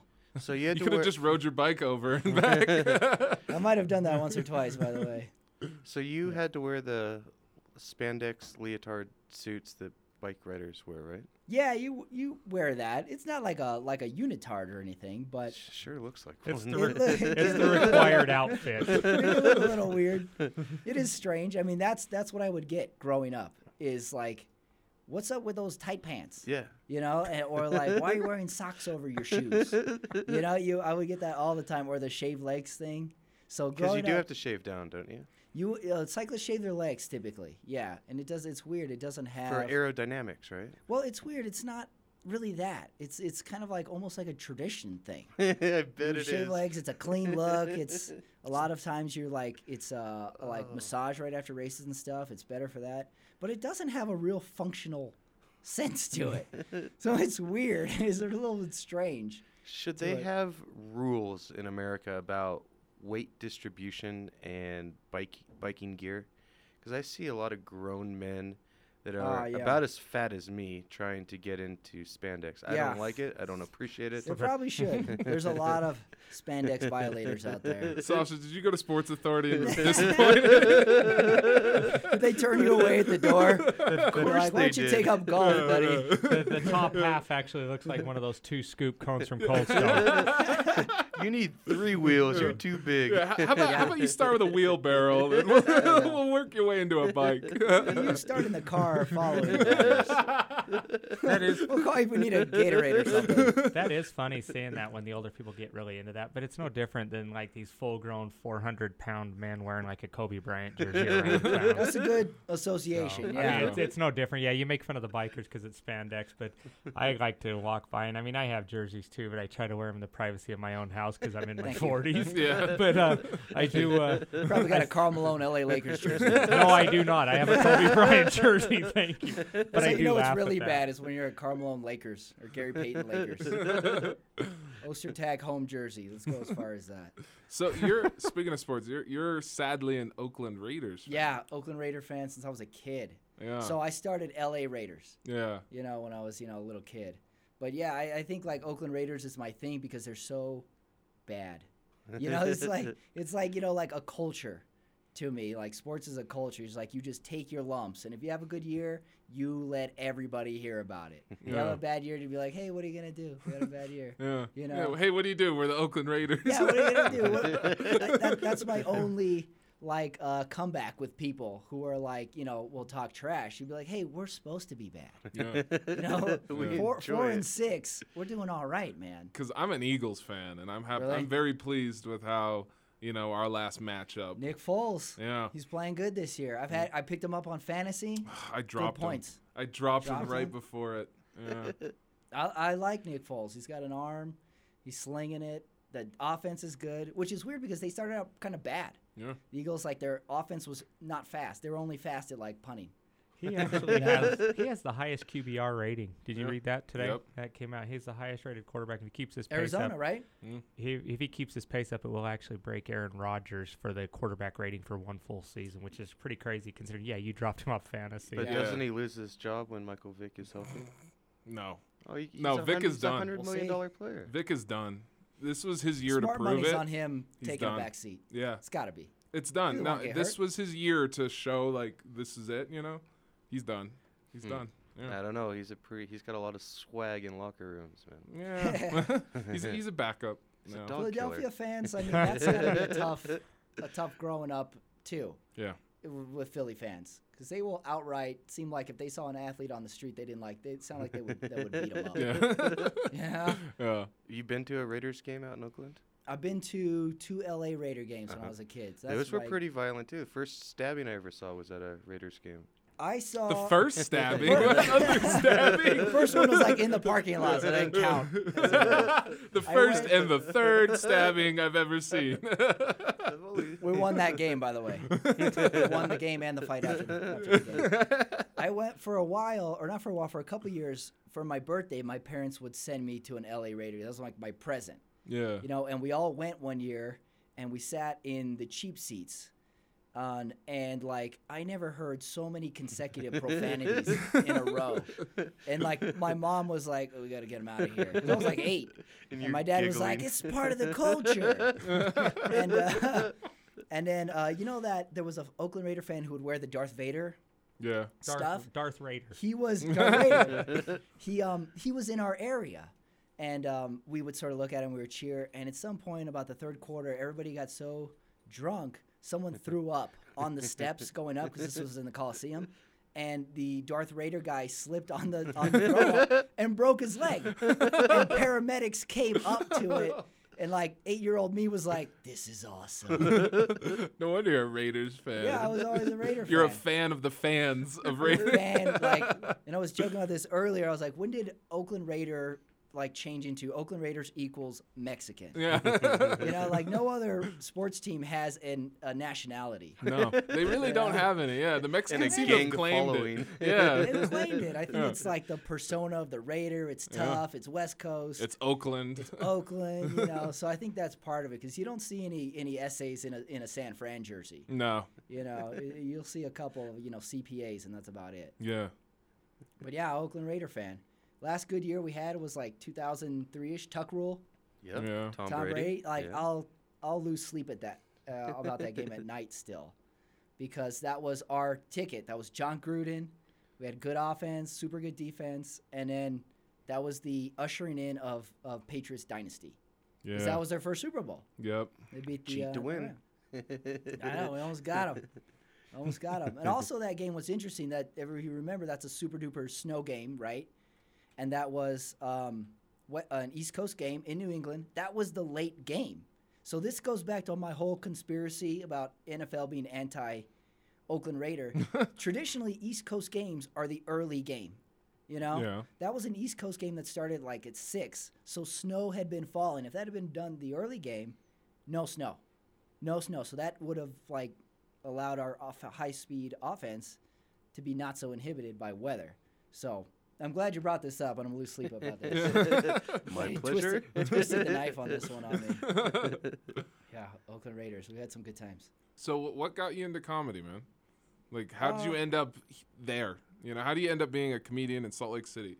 From It- being a Raiders fan, from being a professional Yeah. bicyclist. Yeah, I, I don't know. It's weird. I, I think I had always liked it, and I had always wanted to do it for a while. I never knew how to Yeah. do it. You know, I, I kind of, I guess I just imagined com- famous comics you see today. At one point, they're like, "I'm a comedian now," and they're like, "Right this way, sir." you know, that's kind of like what I thought in my head. And I think I, I would listen to like radio shows and podcasts, and they had folks on there who were comedians, and they say, "How you started?" I was like, "Oh, just go to open mics."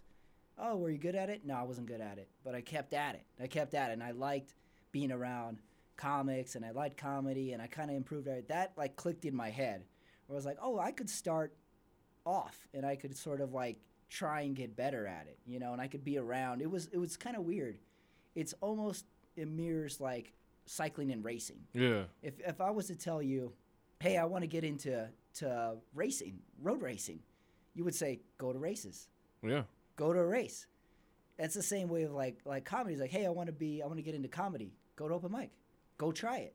You know, it's like, hey, I'm uh, I'm funny, but uh, I don't I don't know if I can do it. You're never gonna get good at it by talking about doing. You go race, and if you take your lumps, if you do terrible, you go to another race. You know, so to to some degree, it mirrors that very similarly because in road cycling or road racing, you're always traveling. You lose a lot. You know, you're, Yeah. you're uh, a 150 guy pack. You're gonna have 149 losers. Wow. You know, but you like, yeah, I keep going. You know, I keep going. I did better than last time, or you know what, I'm working for a couple months down the road. So that's what I like about it is you go and you just bust your butt and you take your lumps, and you try and write something down, and you try and convey that idea to a crowd. Ah, oh, it's so hard. It's very hard. It's so hard. That's the hardest part. It's just getting the audience to see what you mean. Yeah. You know? And I think that's I think you hit it on the head. You're like, okay, I have a thought. All right, this thought it's it's almost like very egotistical in a way. You're like, all right, I have a thought. I want people to hear my thought. Put a microphone in front of my mouth, amplify my voice. Oh, and by the way, this is supposed to be funny. It's so hard, you know? And you're like, this is not I gotta make sure this isn't tried or overdone. It's a really hard medium and it's like the guys who are really good at it, those thoughts never enter your head. You're just entertained by them. You're like, oh yeah, that's funny. I never saw him coming there, going there. So, but yeah, I started going to open mics, and like instantly, I thought this is like a phase. I'll do this for a few times. I'll get it out of my system, and that'll be it. And I think the first time I went open mic, I think I went the next five weeks in a row to the place that was having uh, open mics. Where'd, where'd you start? Uh, I started at the uh, Wise Guys Trolley Square. I went a few times to watch, to like see like if I could even be in this room. So did I. Yeah. Yeah, yeah. You watch and you're like, I gotta feel this out. And and I was like, okay, next week I'm gonna sign up and I'll give it a shot. And I just I never stopped going, you know. Mhm. And it became like, where where else are there open mics? How do I get on more shows? You know, it just kind of spurred from there. So it's uh it's tough. It's tough, but you keep going. You keep going at it. It's fun. And then every once in a while someone will be like, Hey, that was a good set and that'll blow your mind. You'll be like, Oh, it was? That's great. Thanks, man. I'm gonna keep going, you know? So it's a it's a tough medium though. I have a lot of respect for for folks who are super good at it and I have a lot of respect for people who keep going. Yeah. Keep going at it. names you've never heard of Yeah. that have been on the road for 20 years. You'd be like, okay, there's some there. Yeah. You know, Most so- professional athletes are very competitive, and they have to f- always in life find a place where that competitive drive can kind of get anchored or get focused. Does comedy do that for you? Does it? Uh, I think so. I think it brings up a lot of competitive drive with people. For myself, it does, and I think you almost have to kind of put that a little bit backseat Uh-huh. because you're in a creative environment. So you have to take your ego out of comedy? Is it, I think so. Yeah. I, I think so Yeah. compared to other like comics. If you're like sitting in a room and you're like, this crowd is dead, I don't want to go up, everybody stinks, and then someone goes up and does good, and you're like, oh well, screw that guy. Now I really don't want to go up. Yeah. they got all their laughs out. So I think you can easily get competitive, especially with like there's only so many kind of weekend shows and things like that, and at, at some point your mind is gonna go, hey, why why why'd that guy get that? You know, mm-hmm. I think you really got to put yourself out of that though. You got to focus on, all right, I'm gonna do my thing, and when it comes, it comes. And if I stink, I stink. I think that's a big thing with new people is like admitting, like, yeah, that was terrible. yeah. yeah. Well, it's there's nothing worse than the guy who's like, I think that went pretty good. After Oh just my God. eating it the whole time, they come off they're like, "Hey man, I think that went really well. Hey man, can like, can I get a hard copy of that set?" Like, I, there was a guy that came off, or there was a guy before the show was talking all about, hey, I want to be, I'm a, want to, I'm kind of a Bill Hicks guy, you know, all the Oh, comparisons. no. And you're Oh, like, no. okay, and he was a nice enough guy. You're like, okay, he went up there and ate it. just like ate it, and you were like every joke you were cringing, you were slouching more in your seat. And then he came off and he was like, "I had some good stuff in there." Like you did not have good stuff in there. Can you say that? no, seriously. Like, do people give other comics constructive feedback or? Behind their back. yeah, talk to Steve about that. He's been talking about how my back this whole time, texting over there. yeah, I can't believe they're interviewing this guy Yeah. he wrote Patrick Ramirez. Patrick who? Oakland Raiders I fan. think, I, I think it's like any other work relationship or friendship. There's some people that you can be very more, much more honest with, and some people where you're like, "Hey, good job," you know. So I think there's some of that, and there's definitely some people you'll take their criticism better than others. I, I like I like if I see something good, I'll tell someone they did something good. Yeah. You know, and I mean, I'll tell something someone I'll tell someone something bad if they ask, but they never ask. you know, they, they never ask Yeah. what went wrong with that. You know. do you ever do I ever what ask people what went wrong with me? Yeah. Yeah, yeah. And you Yeah, I, I think you, you have to. It's it's a it's a kick in the teeth though, man. Yeah, Where it's someone's tough. like, "Hey, you really?" They're like, "Pat, you took way too many laps around that that CrossFit bit," and I'm like, "Oh, really?" And it, whatever feedback you get is is pretty hundred percent honest because Yeah. they're they're hearing it for the first time, and in your head, you know, you're like, "Okay, yeah, th- I got this idea, I got this that goes to here," and you think it's good, but then you say it in front of people and out loud, and it doesn't make any sense. Hmm. You know, so That's why I record every set because I gotta ya? listen to it, and I make myself listen to. What I do is I record it, and then when I go home, I make myself listen to it four times just Mm-hmm. to get over that cringe because that's the worst part is re-listening. You know, just uh, to, Excuse me. Why are we not playing this on the show? because they're awful. because it's just Point. bad. You got some queued up in that. Oh, I Windows want. eight Oh, you are not getting hands on any of my comedic I'll have to material. talk that's to your bad. wife on that. How, yeah, how hard is it to hear your own voice? I think that's Yeah. one of like life's major like slaps in the face. Is we hate we all hate our own voice. Yeah, yeah. You know, I never heard anybody say like, "Hey, I love to hear myself talk." Oh, I do. I listen to this show like seven voice? times in Yeah, a row. I've gotten used no, to I like I like voice. listening to the idea of it, like Mhm. and learning how to be better. Yeah. Like learning how to get rid of your ums and buts and why Yeah. why did you lose your train of thought there? What how could you have approached this question or interview better? Mhm. So I, I I consistently listen to our show and it's long. That's Yeah. good. You know, I don't get a three minutes to listen. I have to listen to like two hours and thirty minutes. Well, see, yeah, like listening to the radio shows made it a lot easier. Yeah. You know, but Was also comedy is still different though because it's It's, it's you, you're putting something out there and you're hoping it'll be good. and you're, you're kind of like Yeah. vulnerable too. It, it's The incredibly best- vulnerable. The best stand up, or at least in my mind, is when it's a narrative where the, the comic is is honest. Yeah. You know, about, you know, a shortcoming or an issue or depression or whatever, is when they're taking you on that sort of journey of being very, very low. And if the crowd's not feeling it or you're not you don't you do not want to be open. You Mhm. know? You don't want to be eight minutes into something that's taking twenty five and you're like, they don't like this. You know, I still got to talk about this, this, this. So yeah, I think the uh, the honesty of it is hard to it because you you got no you got no safety net. But what helps though too is if like you have a bit, you know it works, and for some reason it doesn't land that night, you can go back and listen and be like, oh, I forgot to include this one word. That just Yeah. unlocks it all, you Yeah. know, like that one part of the premise, well, that one part of the setup that just completely opens it up. So it's good to listen, but it is tough. Yeah, It is tough. It's hard to sometimes. hear your voice. I mean, like like if I listen to my voice, I get mad. Yeah, And I'm like, I sound like this. Yeah. Why didn't Why didn't anybody tell me? Well, the acoustics. Why didn't you guys tell me I, I sound like this? The weird thing is, is the acoustics is different when you hear it back because you're hearing your voice That's good. I like, that. this way. So it's I'll go it's with that. acoustically, it sounds differently when you hear it, and it sounds foreign and it's weird because Yeah. you can't you can't really hear your own voice, but then when you hear it, it sounds completely different. Yeah, I, I learned about that in seventh grade science. That's why it's it's not with- very smart. I made a lot of paper airplanes in seventh grade, so I'm trying to trying to pull back what No, Miss Nichols right. taught I think like it's your voice when you hear your own voice, it's reverberating out of say your skull. yeah, yeah, something like that. That's what I'm trying to. Thank you. Yes, he's meeting Yeah, me that's halfway. right. Yeah. that uh, Bachelor of Arts really came through there. Deep thoughts. yeah, but it's also important when I listen because sometimes I'll listen. It all depends on my frame of mind. If I know, like, if I did good, you know, Mm-hmm. like, then I'll listen to it and be like, okay, what did I do right? But then listening to stuff when you bomb and it's like, what did I do Oh yeah, wrong? because you're nervous. You're watching yourself being nervous. Yeah. and you're watching yourself try and make little antidotes, and that's hard. Well, it's also it's humiliating to bomb. Yeah, It's tough. Like you feel so bad. like you just feel bad. Yeah. I feel like like sorry for the audience. I'm like, Yeah. why did I subject them to that? Does Yeah. it still happen, even though you're? It'll, al- it can always happen to anyone.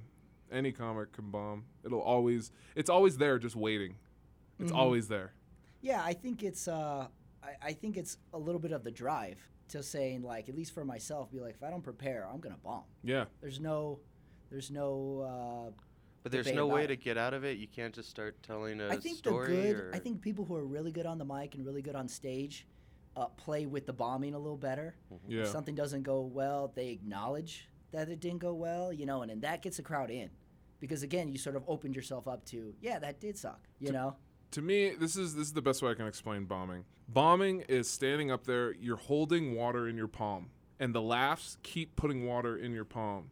But like the bombing is the like the water leaking through your fingers. Like you can't hold, you know, water in your fingers. So like eventually you're just empty-handed, and you can't put the water back into your palm. That's a horrible analogy. That's how I've always imagined. I think of it it. sort of like running uphill on a treadmill. If you're at your pace and you're doing good, you're in the middle of the treadmill, you're doing good, but then at some point you can't stay on there. Yeah. You know, and you give a little bit of a like a burst and you're like, "Oh, I'm good for 15 seconds." And then you're back off of it. So it's it's a no-win situation. But the guys who are good at it like can roll with the punches, you know? They're they're not so invested in if a joke does good or bad and has to do good and it, and it, for them to get to hear.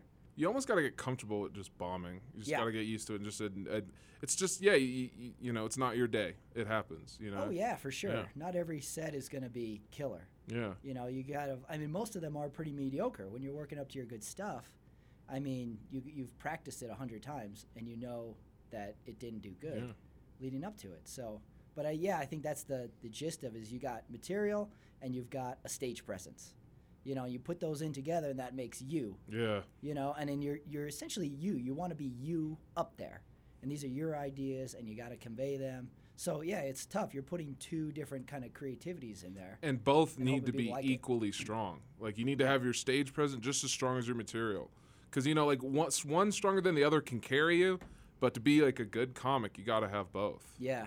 Yeah. yeah, you definitely do, and it has to be consistent. You can't do, you know, jokes about how every you got bullied in high school for 20 minutes and then do a set on or immediately do a joke after how you don't like people at the post office and you want to punch them. Yeah. You know, you can't like we all do that. You got to be congruent with who you are. Yeah, yeah. You'd be like, what happened to the little the little kid who was, you know, all adorable? Now you want to punch people? Yeah. You're yeah. So yeah, yeah. It's the honesty of it again. Steve, what do you think about bombing? Uh, I don't think about it because it makes me cry at night. I used to. I I honestly, I, I used to record every single set I did, especially on open mics being new. I would go home and first off, I wouldn't eat for like basically 24 hours because I was so worried about being on stage. And it wasn't that I was afraid of being in front of people; it was I was just afraid of the bombing Yeah, aspect. the and then- failure. yeah, and, and it was weird because I would sit and watch my, you know, watch back the whole three to five minutes that I was doing, and I watched going, oh man, this is really horrible. I know why people don't want to laugh. You still get the pity laughs here and there, Yeah. and you kind of understand. You learn to roll with it, and then as you got more comfortable, you, you know, you still do it. But even now, I mean, I'll watch. I've been doing comedy going on five years, and it's even now watching my my sets. I can sit and watch, and I can hear the laughter in the backgrounds, but I'm watching the jokes that I'm telling. I'm going that's still not that funny. It can be better. I know because I'm a perfectionist and I hate the fact when I sit and watch myself. So I'll, I'll watch it long enough to cut a you know a little small promo video out of it, and that's about it. But I will watch it over and over, and it's basically like sticking needles and pins in my ears and eyes because I'm just because I know how much better I can do things. But I still like say it is cool getting the laughter, but I hate it in the same breath. Yeah. You know, videos of watching watching stand up comedy on video. The only reason you should ever watch videos is because you are trying to improve yourself.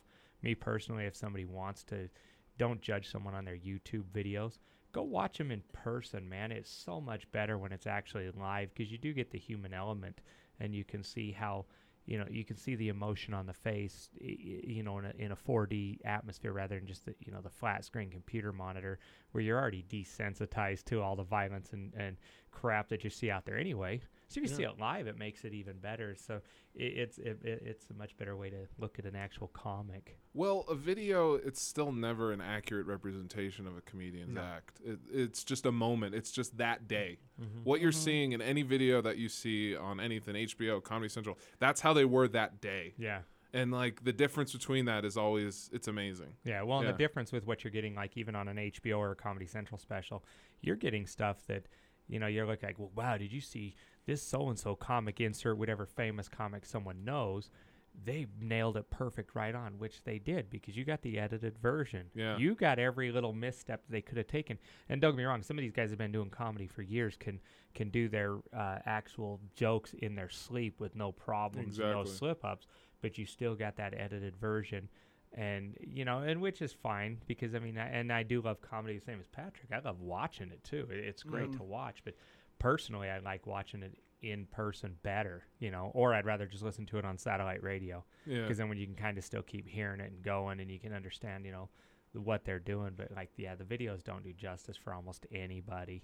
That's why you see these people with vines and Instagrams when they get all these thousands of hits, and these kids are hilarious. No, it's not. It's not funny. It's stupidity, and evidently we love stupidity. Yeah. Yeah, I think So. the live show is is probably like the most purest form of it. Mm-hmm. Because you know you're as the audience, like you're kind of in there. You're in there with them, you know, and whatever happens, happens to it. So I think that's why like, the live, live, whether it be comedy or music, is always you know the form, the art form that is the best. You know, like like I think uh, if you watch like specials on Netflix or whatever, it never has the same pop. You know, it's like you that live performance. You're there, and if you're in a like comedy club and you're sitting anywhere near the stage, the the performer has made eye contact with you at some point. Mm-hmm. so it's cool. It's its own thing, and that's what's that's what's different mm-hmm. about it. So if like anybody like loves comedy stuff like that and has never been to a live show, that's like eighty percent you've missed out on. You got to go to a live show. It's fun. Your cameras and your microphones will never pick up on everything that goes on in The there. I mean, yeah, yeah, people yeah. say, "Oh, the co- the you know the camera don't lie." Well, it, yeah, when you're called busted on the job, it doesn't that's lie. what people get millions So- of dollars just to make a camera lie. Mhm. You're always incentivizing things on it. But that live, like Yeah. Patrick said, yeah, that that live look and feel right in there, you know, regardless of, Yeah, of where part it of it. is. And it's even the same as like stage plays and stuff. I will have Oh, to yeah. digress on some of the music. I would much rather hear it on a pre-recorded track Yeah. because some of these people that are like in today's pop generation, they're be au- the auto-tuned and different things like that. When you hear them singing live, about you either have to go to a country concert or a hard rock concert to actually get the real voice because Yeah. everybody else seems to be auto-tuned and fed through it. You know, that voice boxes. Mhm. So that's that's the that's the only difference I would say on on that Yeah, aspect. But seeing yeah, that got- live show is still got a lot of tech yeah. to Oh, it, yeah. you know. Whereas like uh, a stand-up show is a guy and a microphone. that's you know, it. that's about it. Yeah, So- it, the purity right there. Yeah, that's what's cool about it. There's no effects when it comes to stand up. It's just you, microphone, start talking, you Mhm. know, and make it funny. Hold my interest for 20 minutes, 45 minutes, or whatever. So, yeah, that's a, you hear that and you're like, oh my God, that's tough. Yeah. So it is. you guys are still able to enjoy comedy of despite course. being comedians? Because I hear that a lot. A lot of guys go like, "Oh, I don't watch this. Or, I don't watch that." I've never understood that kind of thinking because it's like, how do you get better? Because I mean, Kobe Bryant watched Michael Jordan. You know Mhm. what I mean? Yeah. Like you gotta watch the greats in order to get better. LeBron, he watched both of them. Yeah. You know what I mean? Like I don't understand when other comedians say like, "Oh, I don't watch comedy," or "I don't do this," like, or "I don't watch other comics," and it's just like, but you're denying yourself. Yeah. Yeah. You know? I think that creative thing is, is what trips people up. Some yeah, you some know? people And we're all influenced by what we like.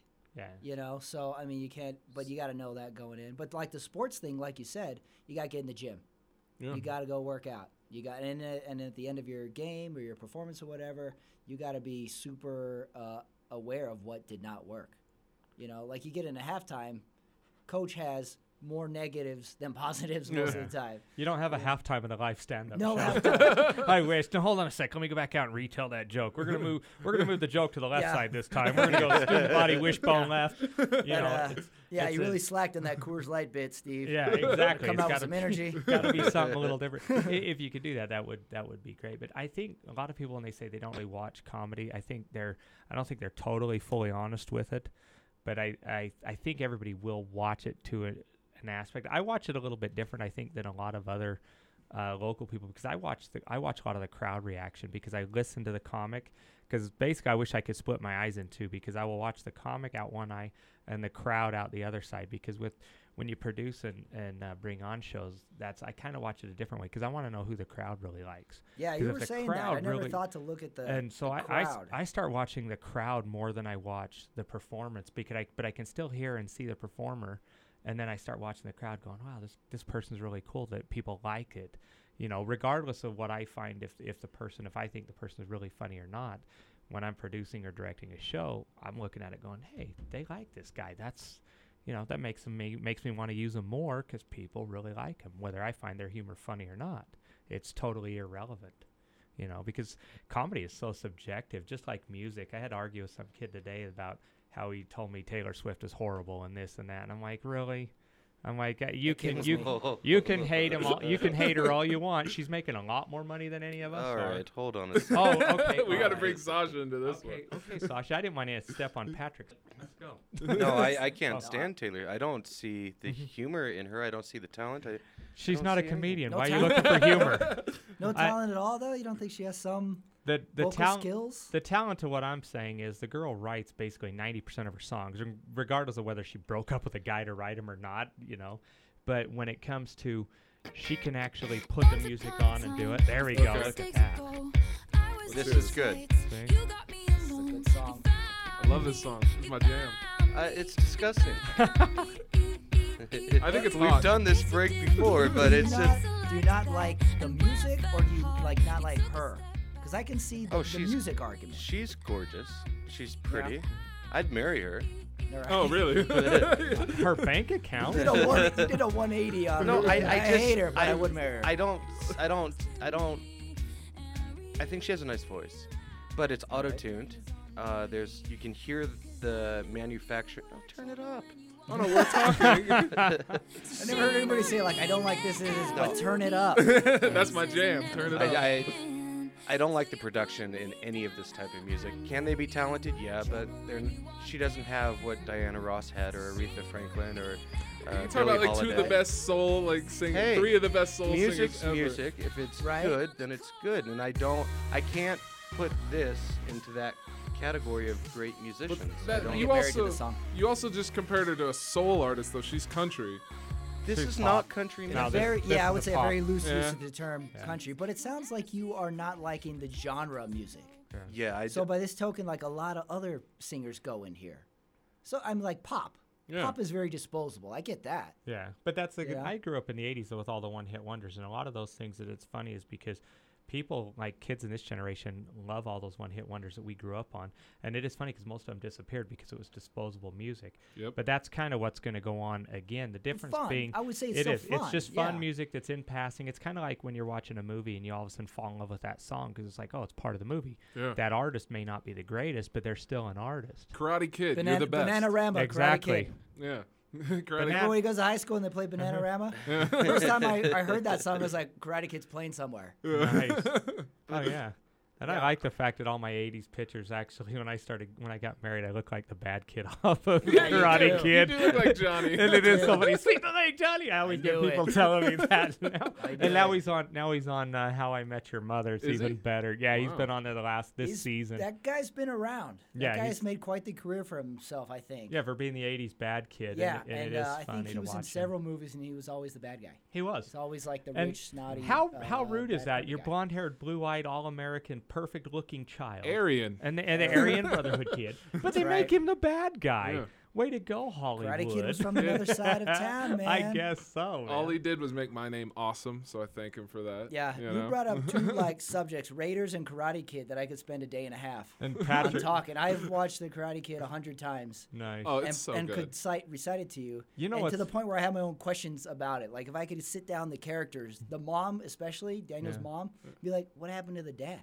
Have you Where's the dad?" have you watched? How the- did you grow Have up? you watched that movie? Oh, actually, recently. Have you? yes. Probably within the last All year. Yeah. have you? Yeah. You know the ho- the Th- it was hardest. all three of them around the other day. Well, I on have an 11 year old son, Nice. so I had to Well, I'm, educate him. I'm glad you let him watch that one and not the Will Smith Jr. Well, I made him watch I that didn't watch that before one. we watched uh, the Will Smith Oh. one. Cause Oh, okay. The only bad thing I hate about, I mean, I really do love the Karate Kid movie, but you go back and watch it, the acting on there was just barely above 70s porn actor stuff. there, There the was there's acting some rough was scenes. really, really bad, and it's funny because I mean, and, and I hate to criticize any other person in the entertainment industry because I mean, I'm sure I'm, I'm, a lot of Yeah. people criticize me, I'm sure, which is fine. I But did it is before the kind show. of, I, of course you did. But but you but you, you you're gonna like, do check it. out Steve's Elantra. Exactly. From the window. Go outside and pretend I just showed up. but it is funny that uh, you know the, the what you watch the movie and it is one of the coolest movies we grew up with. But Yeah. if you watch the acting of it, you're going, oh, it's actually pretty bad acting. It's pretty bad. but but it but I love the show. It's, it's a cool great. show. It's great, yeah, because it has a great story. It's cool. It's fun. It's very 80s Mm-hmm. to it, you know, and you like root. It's the underdog. Oh, you yeah. root for the, the poor kid underdog who had all the kids have motorcycles. He has a bike. I know. You know, you can't you can't like go the other way on it. It's a great movie, but it does have bad acting. My favorite character though in the movie is the friend he makes at the beginning, Yeah, I was Freddie gonna, Fernandez. Yeah, what happened to that kid? He just disappeared. He ditches him He totally ditches him. when he gets his his, His butt his kicked. butt kicked Yeah. on the beach by Johnny. He's like, nah, Nah. nah. We'll As a have you said you knew karate. Yeah, I know. and and then Freddie's friends like, hey, where'd you find this guy? They turn on him like that, and like the school year hadn't even started yet, and Daniel Russo has alienated his first group of friends. I, I bet he was just embarrassed because didn't he get knocked over? But when he kicked the door, Yeah, Like, he kicks the door, He's and- like, I got my butt kicked by this guy. I I That's got- right. You know, you've watched a movie way too many times when you start rooting for the bad guy. Yeah. 'Cause I've watched that, uh, Karate Kid so many times where I start to hate Daniel LaRusso. I'm like, this is all your fault, Daniel. Oh, he's awful. You're a jerk. Please You're miss the crane kick. Yeah. Please miss it just once. Yeah, you're like, this is why, like, when he he does the Halloween thing and he pours the hose on their heads, he's like, all right, here we go now.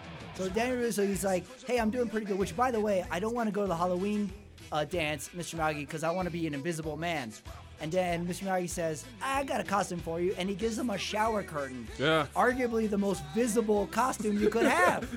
Terrible Oh, to dance in. and he's just standing there, and then he sees a chance to mess with his buddies, which, by the way, just got his butt kicked, and he's just on level terms. Yeah. Let me pour water on your head while you're rolling a joint. Which, Yeah, by the way, I didn't know a he was rolling a joint. Yeah, That I was gonna say I didn't know that till I rewatched it. I'm like, that's a joint. Yeah. I'm yeah, like, he's supposed to be a ninja. Like your body is a temple. you really are. You play by your own rules, Johnny. and I was rooting for the Cobra Kai. I was like, Daniel Russo needs a butt kicking. This kid needs a butt kicking. It would be pretty cool to be part of the Cobra Kai. You Yeah. know, like the black with the sleeves off. Sleeveless you know? geese. Dan Russo's like in an oversized karate jumpsuit. Yeah, a Karate Kid costume. yeah, yeah.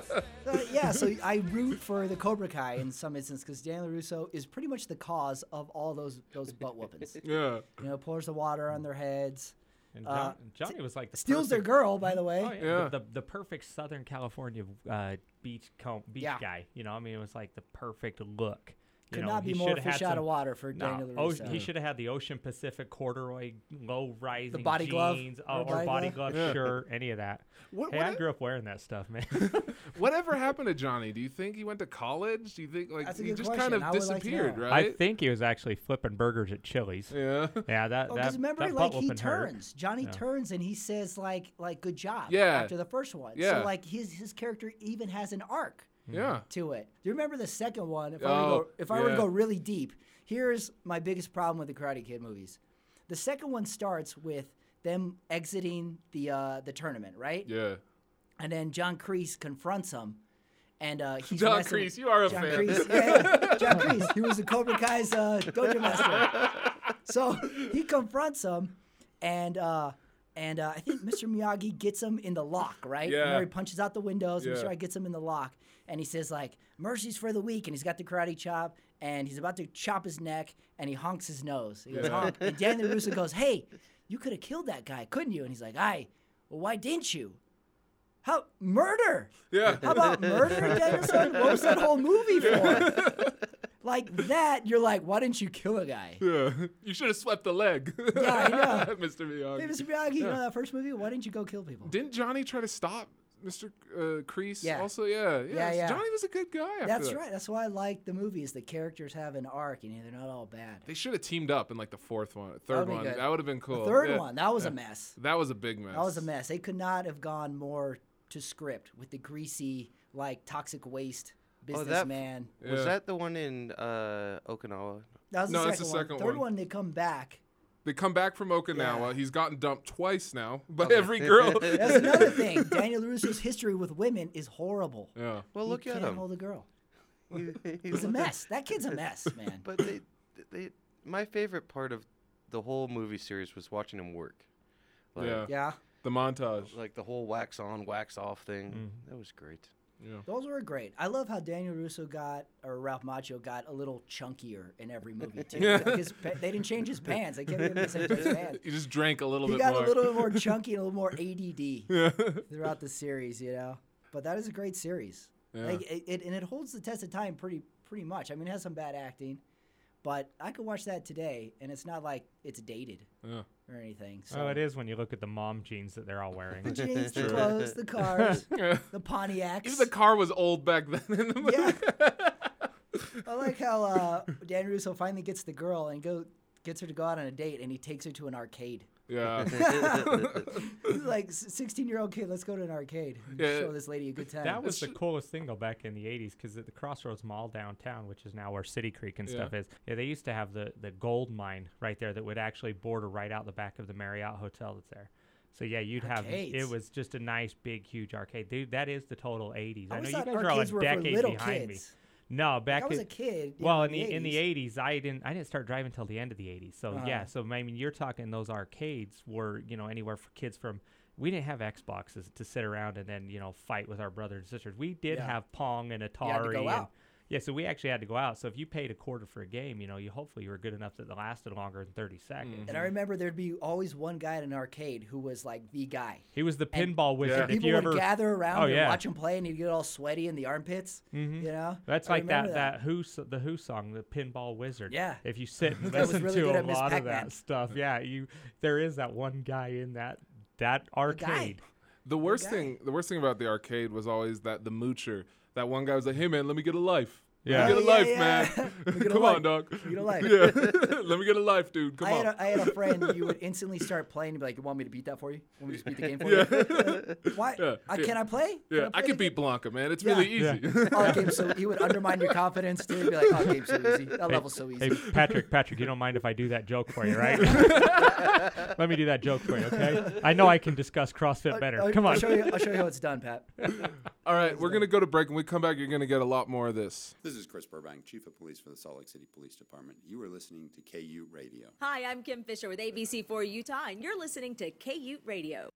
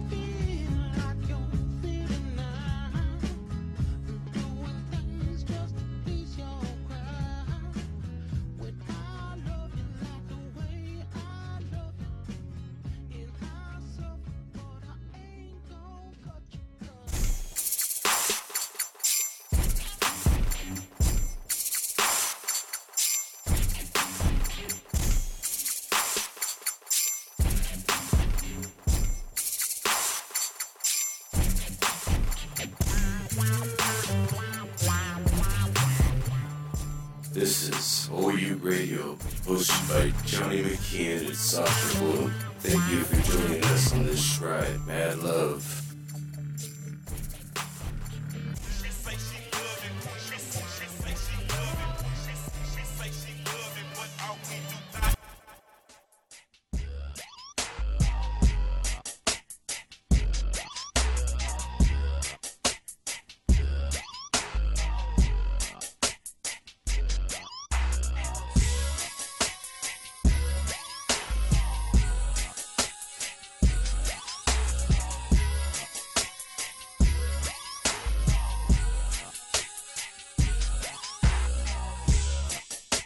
case you missed out, this is Old Ute Radio with your humble hosts, Johnny McKeon and Sasha Blume.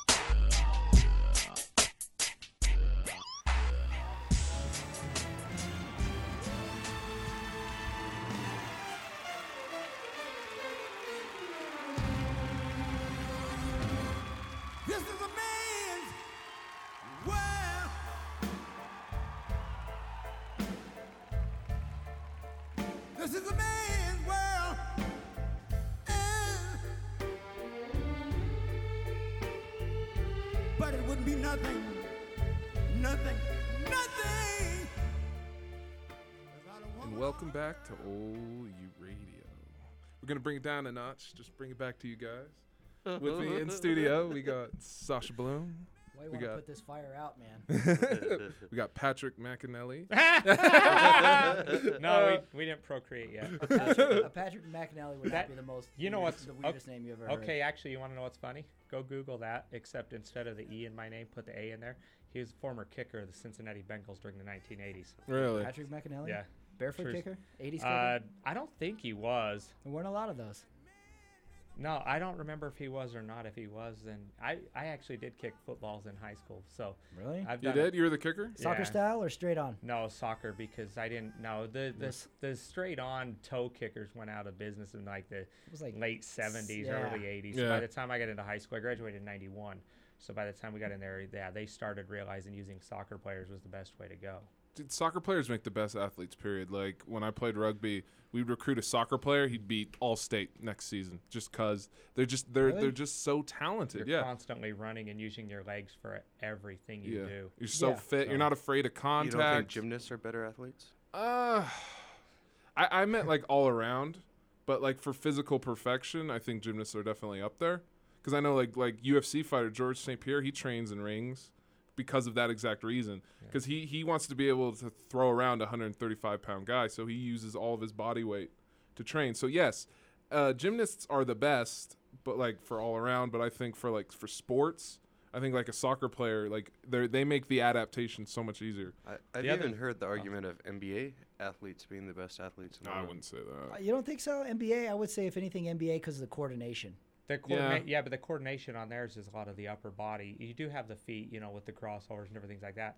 But when what what Johnny's talking about is when uh, your feet are involved, you're using your ground. Basically, your body, your core, is used more in soccer. you Yeah. know. The other thing I'll tell you with uh, with being a, a soccer player, they're also some of the best dr- drama people in the world. Too. Yeah, I was gonna say this is I what mean, loses soccer for well me go every time. rest of it, yeah. Is is that stuff when they fall down and then as soon as no one's looking, they're fine. Yep. Oh, exactly. That's what'll lose me on soccer every year. bring the stretcher out and to see and that's even the funniest part like when we were going back to with comics not being able to watch other comedy or anything else even growing up playing soccer i played it most of my life unless i was playing i wouldn't watch it. And then as i got older i never watched it at all. I couldn't care to watch it as long as if i was playing it's great.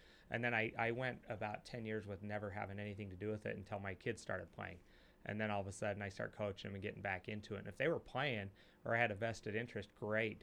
People would give us real soccer tickets when they were playing up here at rice and it's crazy i would just give the tickets away i'm like yeah you want them here yeah because it's just not i don't really want to go watch them I understand that. Like I was a big rugby player. That was like my sport, you know, and it's it's tough to keep up. Like I don't know. Part of me just because I miss it so much. That's kind of more the angle, I guess. I don't know. For you, do you miss playing soccer or? I miss playing it, and I actually the coolest part is being even as young as I still am, and even though I'm more of a shape of round than being in soccer shape anymore. Yeah, I w- I wouldn't call you soccer shape. uh, I'd I call actually circle Let's go shape. easy on the shape. I did. I did just play a uh, an, a full indoor season on my son's team because my son got a, a had an indoor team going up in Woods Cross, and it I there was maybe one or two people older than me in the entire league. Everybody else was between about 18 and 24, 25 years old. It was it was still fun. I had a good time. I actually scored some goals, played good, and lasted the whole season. And you know, being on the field, it was great. It was the end of the game after on the drive home where it really hurt and it showed and it, and it showed my age but of course in front of all the other kids like yeah great game great game you know and as soon as you get back in the car to drive home, you're just kind of, oh man, that hurt. And my wife's like, yeah, I told you you're an old man. Like, well, but it was, it was still fun. I, I do miss playing the game, but we all do. You know, I mean, I miss. Yeah. There's a lot of things you miss as you reminisce, but I think eh, being a competitive athlete that I was too, same Yeah. as like Patrick. I guess if you consider bike riders athletes. But, Or uh, competitive. Or competitive. But it's, you, it was yeah, hard. You do you do have that competitive nature, and so yeah, you do find other outlets just to kind of keep yourself entertained of what you're doing, and I think that's pretty much where my my focus is is doing comedy to to kind of keep it going, keep that juices rolling. That's kind of one of the things I do like about comedy is like you you can always keep doing it. Yeah. You know, no matter how old you get, no matter if you tear your ACL, you can still do comedy. Oh, You're always going to have a new perspective. Yeah. You know? Yeah, you can, and then you know, I guess then if you if you do lose a leg or something, you can use that to joke with, huh, Patrick? yeah, like, do what you got to do. That's what I say. Yeah, do whatever it needs to. Yep. what are you doing? I'm trying to get there? comfortable. I think Johnny just took his pants off. Yeah, he's taking his jacket off. Glad there's a counter in between us. I'm glad Sasha's His pants came off and the lights went down right now. Welcome back to Old You. gonna do it a little smoother. We're gonna I get the, yeah, we're gonna get the slow in. jams coming on now. That's He's gonna play Keith Sweat or something in the background. Nice. Yeah. Throw Four on some dudes in a- Usher in a booth. some genuine. Yeah, he's already locked the door. It's like on those. It's like on those gas station doors where they lock the criminals in. Patrick, we're we're done, man. We're- John, both these guys are bigger than we are. I'm gonna throw my phone through that window right there. um, so you got a show coming up, right? I've actually wow these last the last three months for me have been extremely busy with for comedy wise, and which has been really nice. Uh, yeah, actually Friday night I'll be in Idaho Falls of all places, so I'm I'm excited for that. There we go. We're gonna ride Yep. that pony. There we we go. go. Yeah, There's fri- the slow uh, yeah. Friday Friday night I'll be in Idaho Falls. It'll be the first time I'm actually performing in in front of a lot of my family because it's actually the state I was born in was Idaho. Oh, okay. And but we moved to Utah. and I grew up here in in Kearns after we moved here. K Town. K Town, baby. But uh, it's it, it'll be kind of interesting. Going there's nowhere else I want to spend on Earth than southeastern Idaho on in November, December. you know when it's nice and cold, but. It's it, it may be one of the only times I get to actually be you know where my fa- where a lot of my family that I don't see very often can come and, and hear some of the profanities and disgusting, vile, degrading It's words that I like to say. Yeah. And so hope you know they'll they'll make it out at least. And Do you do you consider yourself a dirty comic? no, I consider myself honest and open. Nice. Yeah, I don't really consider it dirty. I mean, I have jokes that that are dirty and can be considered disgusting and whatever people get offended by. Some people are offended by a Macy's catalog with underwear in it. Mm. You know, so do I really Keep care? if- talking, Steve. Yeah. Yeah, Hold on, can we play that song again? I'm just gonna take my earphones off and No. in the corner, okay? Yeah, hold on. Keep talking about this magazine. Yeah. so you, What's your favorite issue? Mike, let me see. May. It's got to be at least in you know late That's '90s or early 2000s when they actually discovered razors. but it is. Uh, I don't. Yeah, I would never consider myself dirty. And do I have some that you know that people cringe at? of course I do. If you keep people on your edge and, and kind of keep them going, but I don't go over the top to offend people. You know, I guess I really could. The only time I want to do that to go over the top and offend is if we're in a group at a bar just laughing and joking off stage, just to see how wonderful uh, we can push that envelope to people. But yeah, that the old uh, the whole J.C. Penney or Macy's catalog of underwear. A lady told me a, a lady told me a story that she had a Victoria's Secret catalog that was unfortunately delivered to her next door neighbors, and it was meant to come to her. And of course, evidently Victoria's Secret, it's it's still wrapped in some kind of a wrap, a brown wrapper or something. I I've don't heard that. know. I used to steal those from my mom, like when they would come in the mail. Nice. yeah. Well, evidently, this next door neighbor brought it back, and she chastised this woman. Keep in mind, this lady's a 50 year old woman, and you know her 35 or 40 year old prudish neighbor had to bring it back to her and chastise her about about the where she's going for you know looking at this magazine or buying clothing out of there. And I'm going, oh gee.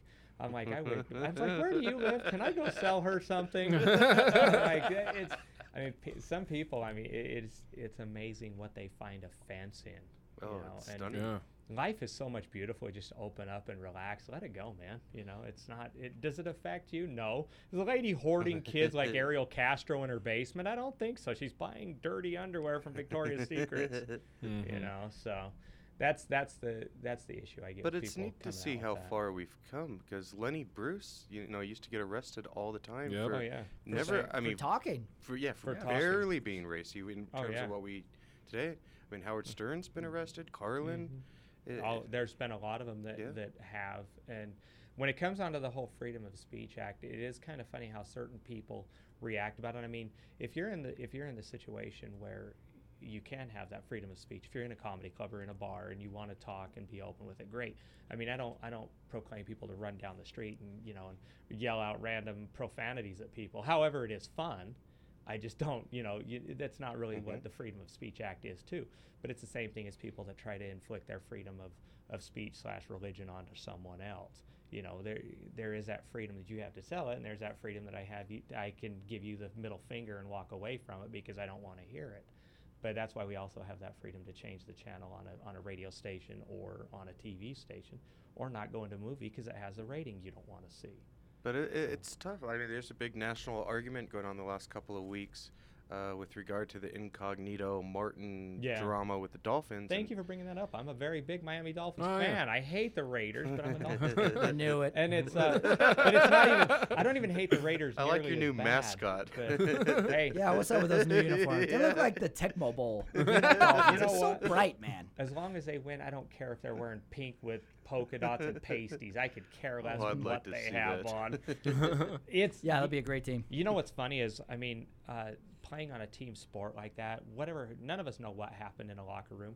But if you've ever played on a team sport where you are with each other, you know, doing two days, three a day practices and whatever, and traveling with these players, any of us that have ever played competitive like that, you know what we all say to each other. Yeah, locker room. It's been going on Yeah. for years and years and years. And do, does it make it right, the things that were said personally? Who knows?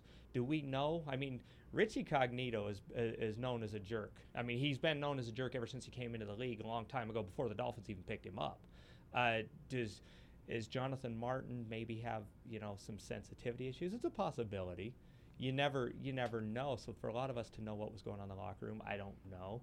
It it does suck to watch both players kind of get thrown under the bus, and both players will probably never play in in the NFL again. Honestly, because Jonathan Martin will probably be run out of the league because of the fact of of if people know he can't take that in the locker room, they're not going to bring him in there Yeah, because he's a rat. good yeah, Yeah. he's he's a That's good what player. they'll treat him like. Well, did Yeah. you hear the new thing that came out? It wasn't him that really. It was his mother. It was she's his a mom? she's a professor at Harvard, and she took the phone record or the phone message off of his phone and then sent it to the media. Oh, nice. Yeah, that that part I didn't. That part I Yeah, didn't that's the hear. news but- scoop. Yeah, but when it, I mean, but a lot of it when it comes with that, I mean, especially now. Wow, mom got involved, huh? Yeah. Yeah. Better eat your Campbell's Yeah. chunky. You know, Yeah. it, it's kind of one of those.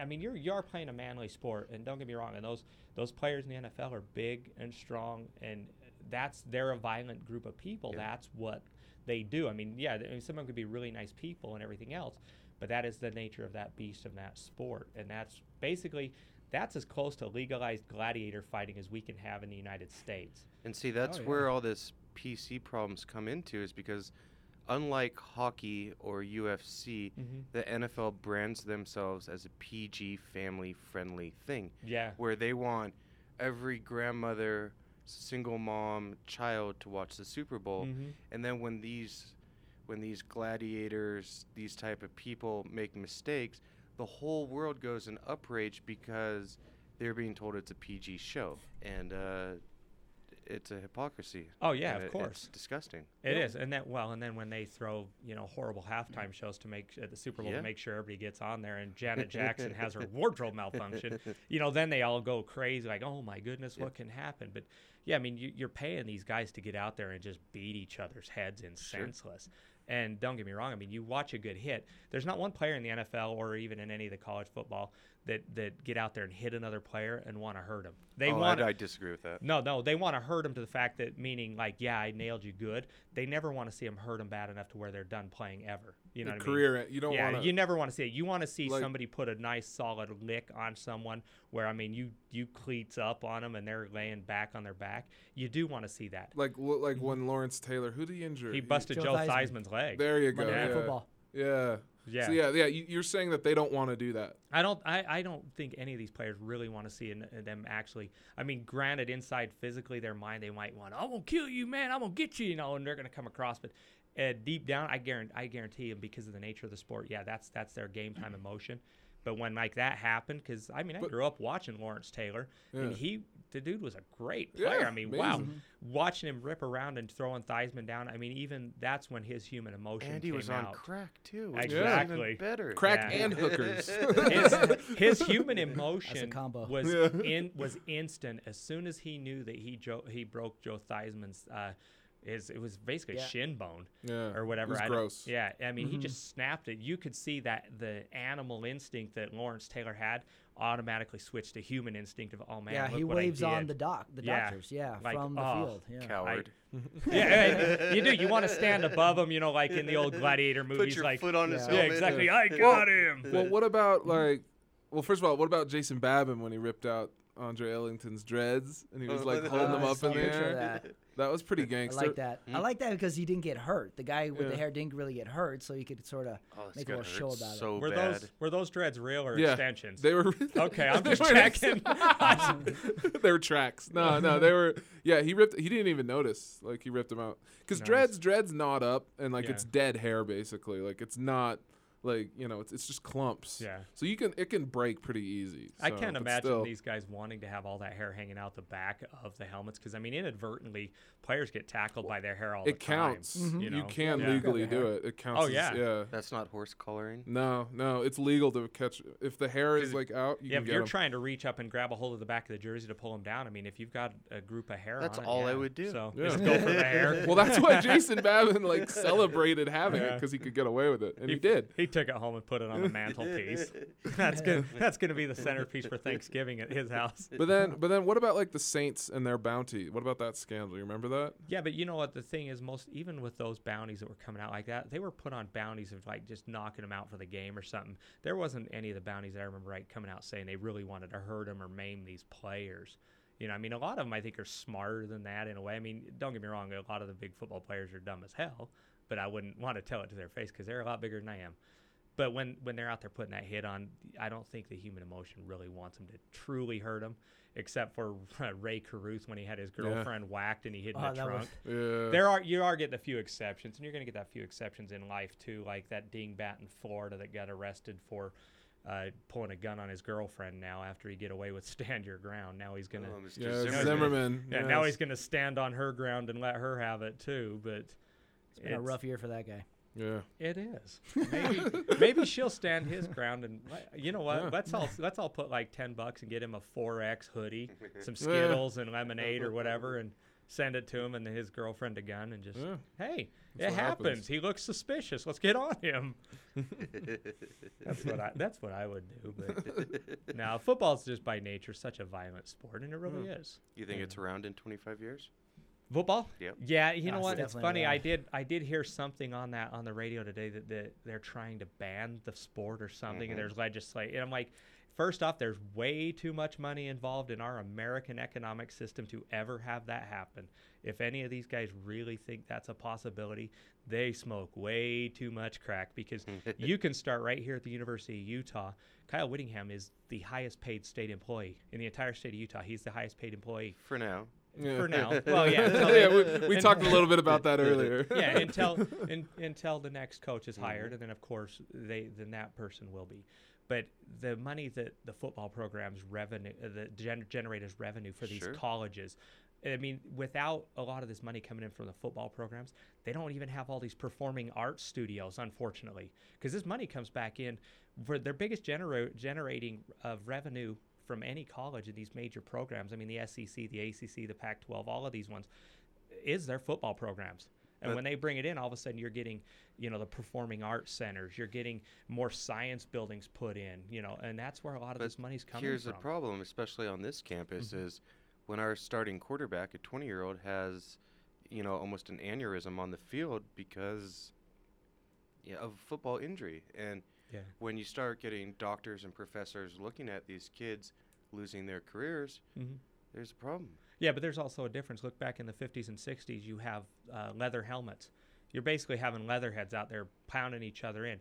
And these guys were most of these guys were dying in their 40s and 50s too because they were Mhm. out there beating each other up. What happens? Under Armour, Nike, Adidas, and all these places come in and they're making better equipment and better everything.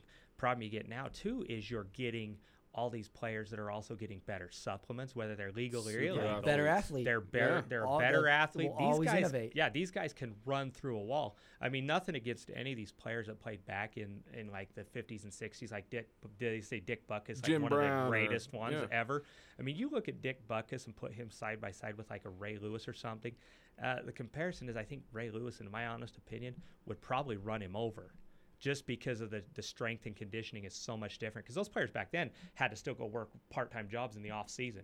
They Yeah. we're getting paid to train 24 hours a day, seven has days a week. predisposition to murder people. Oh, yeah, we- we have a lot of old topics. that's that's what makes the difference. I mean, even look at your golfers now. Look at look at this the body build on like a Tiger Woods. Tiger Woods in phenomenal condition. Bench for a- press over 300 pounds. Yeah, for an athlete as a golfer, you know, I don't consider most golfers an athlete, but I mean, it is a sport, and that's what they do. But Tiger Woods works out, He works has at all his the game. common steroid And injuries. Hmm. exactly. Yeah. but he also, you look at the equipment that he's using now too. You know, they're talking, oh, you need a 300 yard drive off this or that. You're also using some of the top of the line, state of the art equipment that these same scientists are going and telling you their heads are getting rail- rattled around like scrambled eggs in these helmets. Okay, well, that same scientist is now going to take and make that helmet a better helmet. Same way they've made a better baseball bat. The same way they makes they make Better car. better, better everything, better car. NASCAR, you know? Yeah, I mean, there's a reason when when Dale Earnhardt uh, Senior nailed Crashed. into the wall, Yeah. crashed, snapped his neck. Now they've got what is it, the Hans device or Yeah. something like that? I'm not a NASCAR guy, but you It's- watching it's the something news. like that, yeah, yeah. But there, the innovation comes along because unfortunately, yeah, we're look at my generation, in the '80s. We were crash test dummies for kids now wearing bicycle helmets and different things like that. If you wore a bicycle helmet You'd when get beat up. yeah, In my yeah. Punch you you in the sure helmet. would. Yeah, exactly. yeah. You wouldn't. You would Your never have wanna test that helmet. elbow pads or any of that. I remember stuff. complaining, our team's complaining about having to wear baseball helmets when we were batting. Oh yeah, in little league. and now it's now it's like you have You no have to have a chin choice. strap. Mhm. Yeah. And it's just it's each each generation. Unfortunately, you become the crash test dummies, and people don't like to want to admit that, but honestly, that's what a lot of us are. We used to ride in the back of trucks on the freeway. Sure. Oh, yeah. You don't. Yeah. Do you see that anymore with kids? Not really. You very seldom see that. We'd go barely anywhere. see him outside playing. It- that's true too. Yeah. So, I have to beg my kid to go outside and play. but yeah, what does he have to do out there?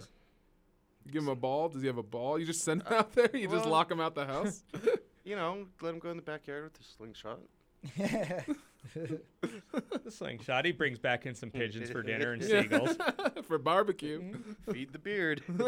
Got to do whatever you can do. He's working in a college radio station. It's not like he's making money and can afford real chicken. he's going to have seagull and turkey.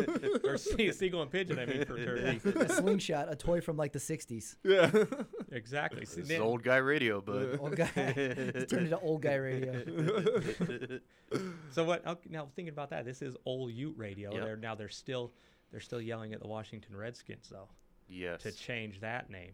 How long until you think they start actually talking to Florida State, the University of Utah? Did Those you aren't, see what the yeah, those aren't necessarily derogatory no, terms. no, no, no, and. I totally I think understand the, that. The beef. But yeah. even even like what about the what about Cleveland in baseball? Because Cleve, you know, the Cleveland Indians and right, I think the beef with the at- Cleveland one is is the logo. well, the Cleveland, yeah, the Yeah. Cleveland logo, is- yeah, it's pretty much looks like a Bugs Bunny cartoon character. Right, I think there. they have a problem with that, which but that's can what I'm, see. yeah, I'm just Well, kind of curious. To The Utes are they do. okay because I I, th- I think the Utes agreed Ute to Nation it. said it was good, right? Actually, Yeah. they just know there's a big uh, conflagration with that story that happened Really? last week. The chiefs of the tribe sent a letter to David Pershing, the president of the U, saying it's time to renegotiate Ah. uh, their agreements because Get some the- of that Pac-12 money. Yeah, and they want, but they want, they wa- they want free scholarships for all the Ute tribes. They want a a Ute in the president's cabinet, and then they want more money for licensing and stuff. So we'll see. I mean, it, the U kind of has to do it. Yeah. know. Well, it wasn't. It was uh, not that long ago that Stanford actually. Stanford used to be the Stanford Indians. Yeah. Yeah. If- yeah. A lot of people don't realize that because Now the tree. Yeah. Yeah, another Uh, the No, the Syrac- tree. Yeah, the Syracuse Cardinal. It's Orangemen, their uh, Yeah. they had to change. Uh, t- there's another team like Temple. I don't think it was Temple, but there was Yeah. a Red Storm somewhere. Oh yeah, yeah. Yeah. Oh, Saint, well, St. John's was the St. Red John, Storm. okay, and- yeah. yeah. If you ever in the the funny, yeah, because St. John's used to be the Red Man. Yeah, is what it was. That's Yeah. right. And then they became the Red Storm. Yep. Uh, if you ever if you ever watched that show called Basketball, Yeah. is that it. not got like the greatest names of every Yeah. sports Yeah.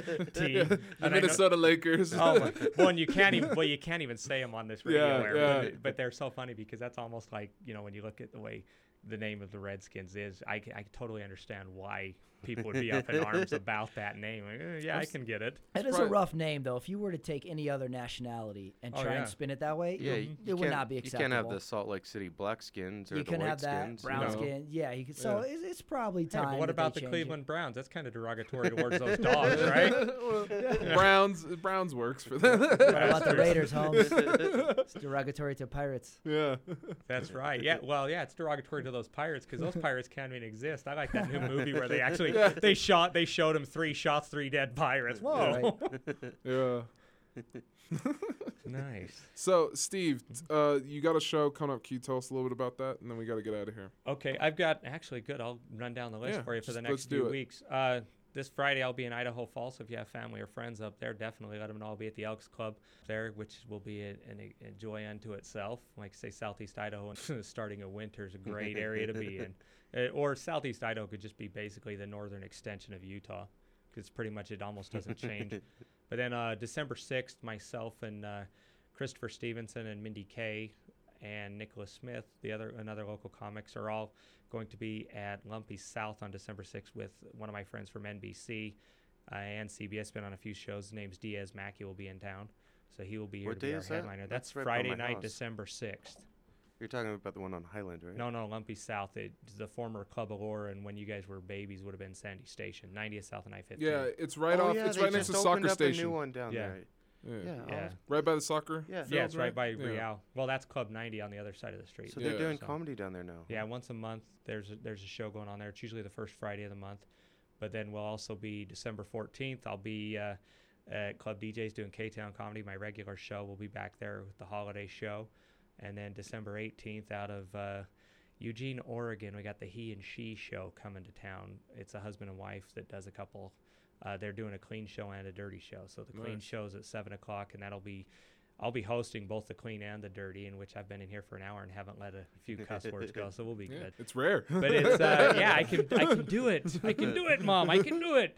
But it's uh, so the seven o'clock show will be uh, with another local guy you guys had in here, Bob Bador. Yep. He'll be doing the feature spot for them on that show, and then the husband and wife will take over. And then at uh, the nine o'clock, the dirty show or the uncensored show, will be Melissa Merlot doing uh, the uncensored version with the he and she show going on the husband and wife, which is Doug and Teresa Wyckoff out of Oregon. So should be fun, man. I got a good plan coming up and be in Las Vegas the week of Thanksgiving looking for my new home. Oh yeah, yeah, So- Carla. Yeah, we were talking about that back at the uh, comedy festival. You- Yeah. you, you got it. It's it's it's for sure. It's it's gonna ha- it's gonna happen. It's a matter of just my job making sure it's coming up, and we should be there hopefully within the next month. So, Nice. Yeah, it's, Congrats, it's gonna man. happen. Uh, we look at living in where we can have palm trees in my yard, man. I, I'm looking forward to it. No, no offense, I love Utah. It's beautiful 117 here. degrees summer days. but I just the the cold weather and the change in the weather page it just kills, man. I am so tired of living in the snow, and I'm not a skier. I've, Yeah. We live by some of the greatest resorts in the entire world, and I can't tell you I would never go. I'll watch it on TV. It's Snow a true is Salt Lake person right there Oh, when they say it. Snow Yeah. is beautiful in pictures and in movies and up in the mountains. It's wonderful, but I don't want to be in it. I really don't. So All right, Patrick. What about you? I'm around, man. I mean, uh, you can uh, you can see my new uh, sitcom. It's on Al Jazeera. it's called That's So Pat. no, not really. I'm around town doing spots. Uh, I'll be somewhere tonight at the uh, Wise Guys Club and just around weekends and stuff, plugging away. Yeah, like always, you can follow me on Twitter at Johnny McKeon. You can follow our Facebook page at Old Ute Radio with Johnny McKeon and Sasha Blume. Sasha, you want to give him a little shout out? No. Stay away. Not His one wife for the beats him at home, shout-outs. doesn't oh, wife? What are you talking about? I can't get a pretty woman. What about an ugly one? Yeah. No. Please settle for one with a pulse. Yes. You Sasha- can find him I- on Christian Mingles You with beards.com. You can find him on J and Date. J Date And J-Date. and Plenty of Fish and Craigslist and Tinder. You could be on Tinder. and Snapchat. What about Grindr? I was gonna say, you got that grinder. That beard is gonna travel, man. All right, the beard is gonna travel. um, you can it. find him at Sasha or at Mister underscore Blume. Yes. B L U M E. Thank you guys so much for listening. Thank you guys for Thank being you, on the Johnny. air. Thanks, this guys, was for having us awesome. in. Yeah, Thanks, Seriously, this was Great so pleasure. fun. Let's do it again. This is probably one of my favorite shows. Seriously. All right. Yeah, that's it. We good to go, Sasha? Yep. You like to call yourself the devil's favorite demon. but you, sir, are no demon. And the devil, nah, man. shh, shh, shh, shh, shh, shh. I'd like to let you in on a little secret, man. You ought to be careful who you say those things in front of because you never know who might be listening.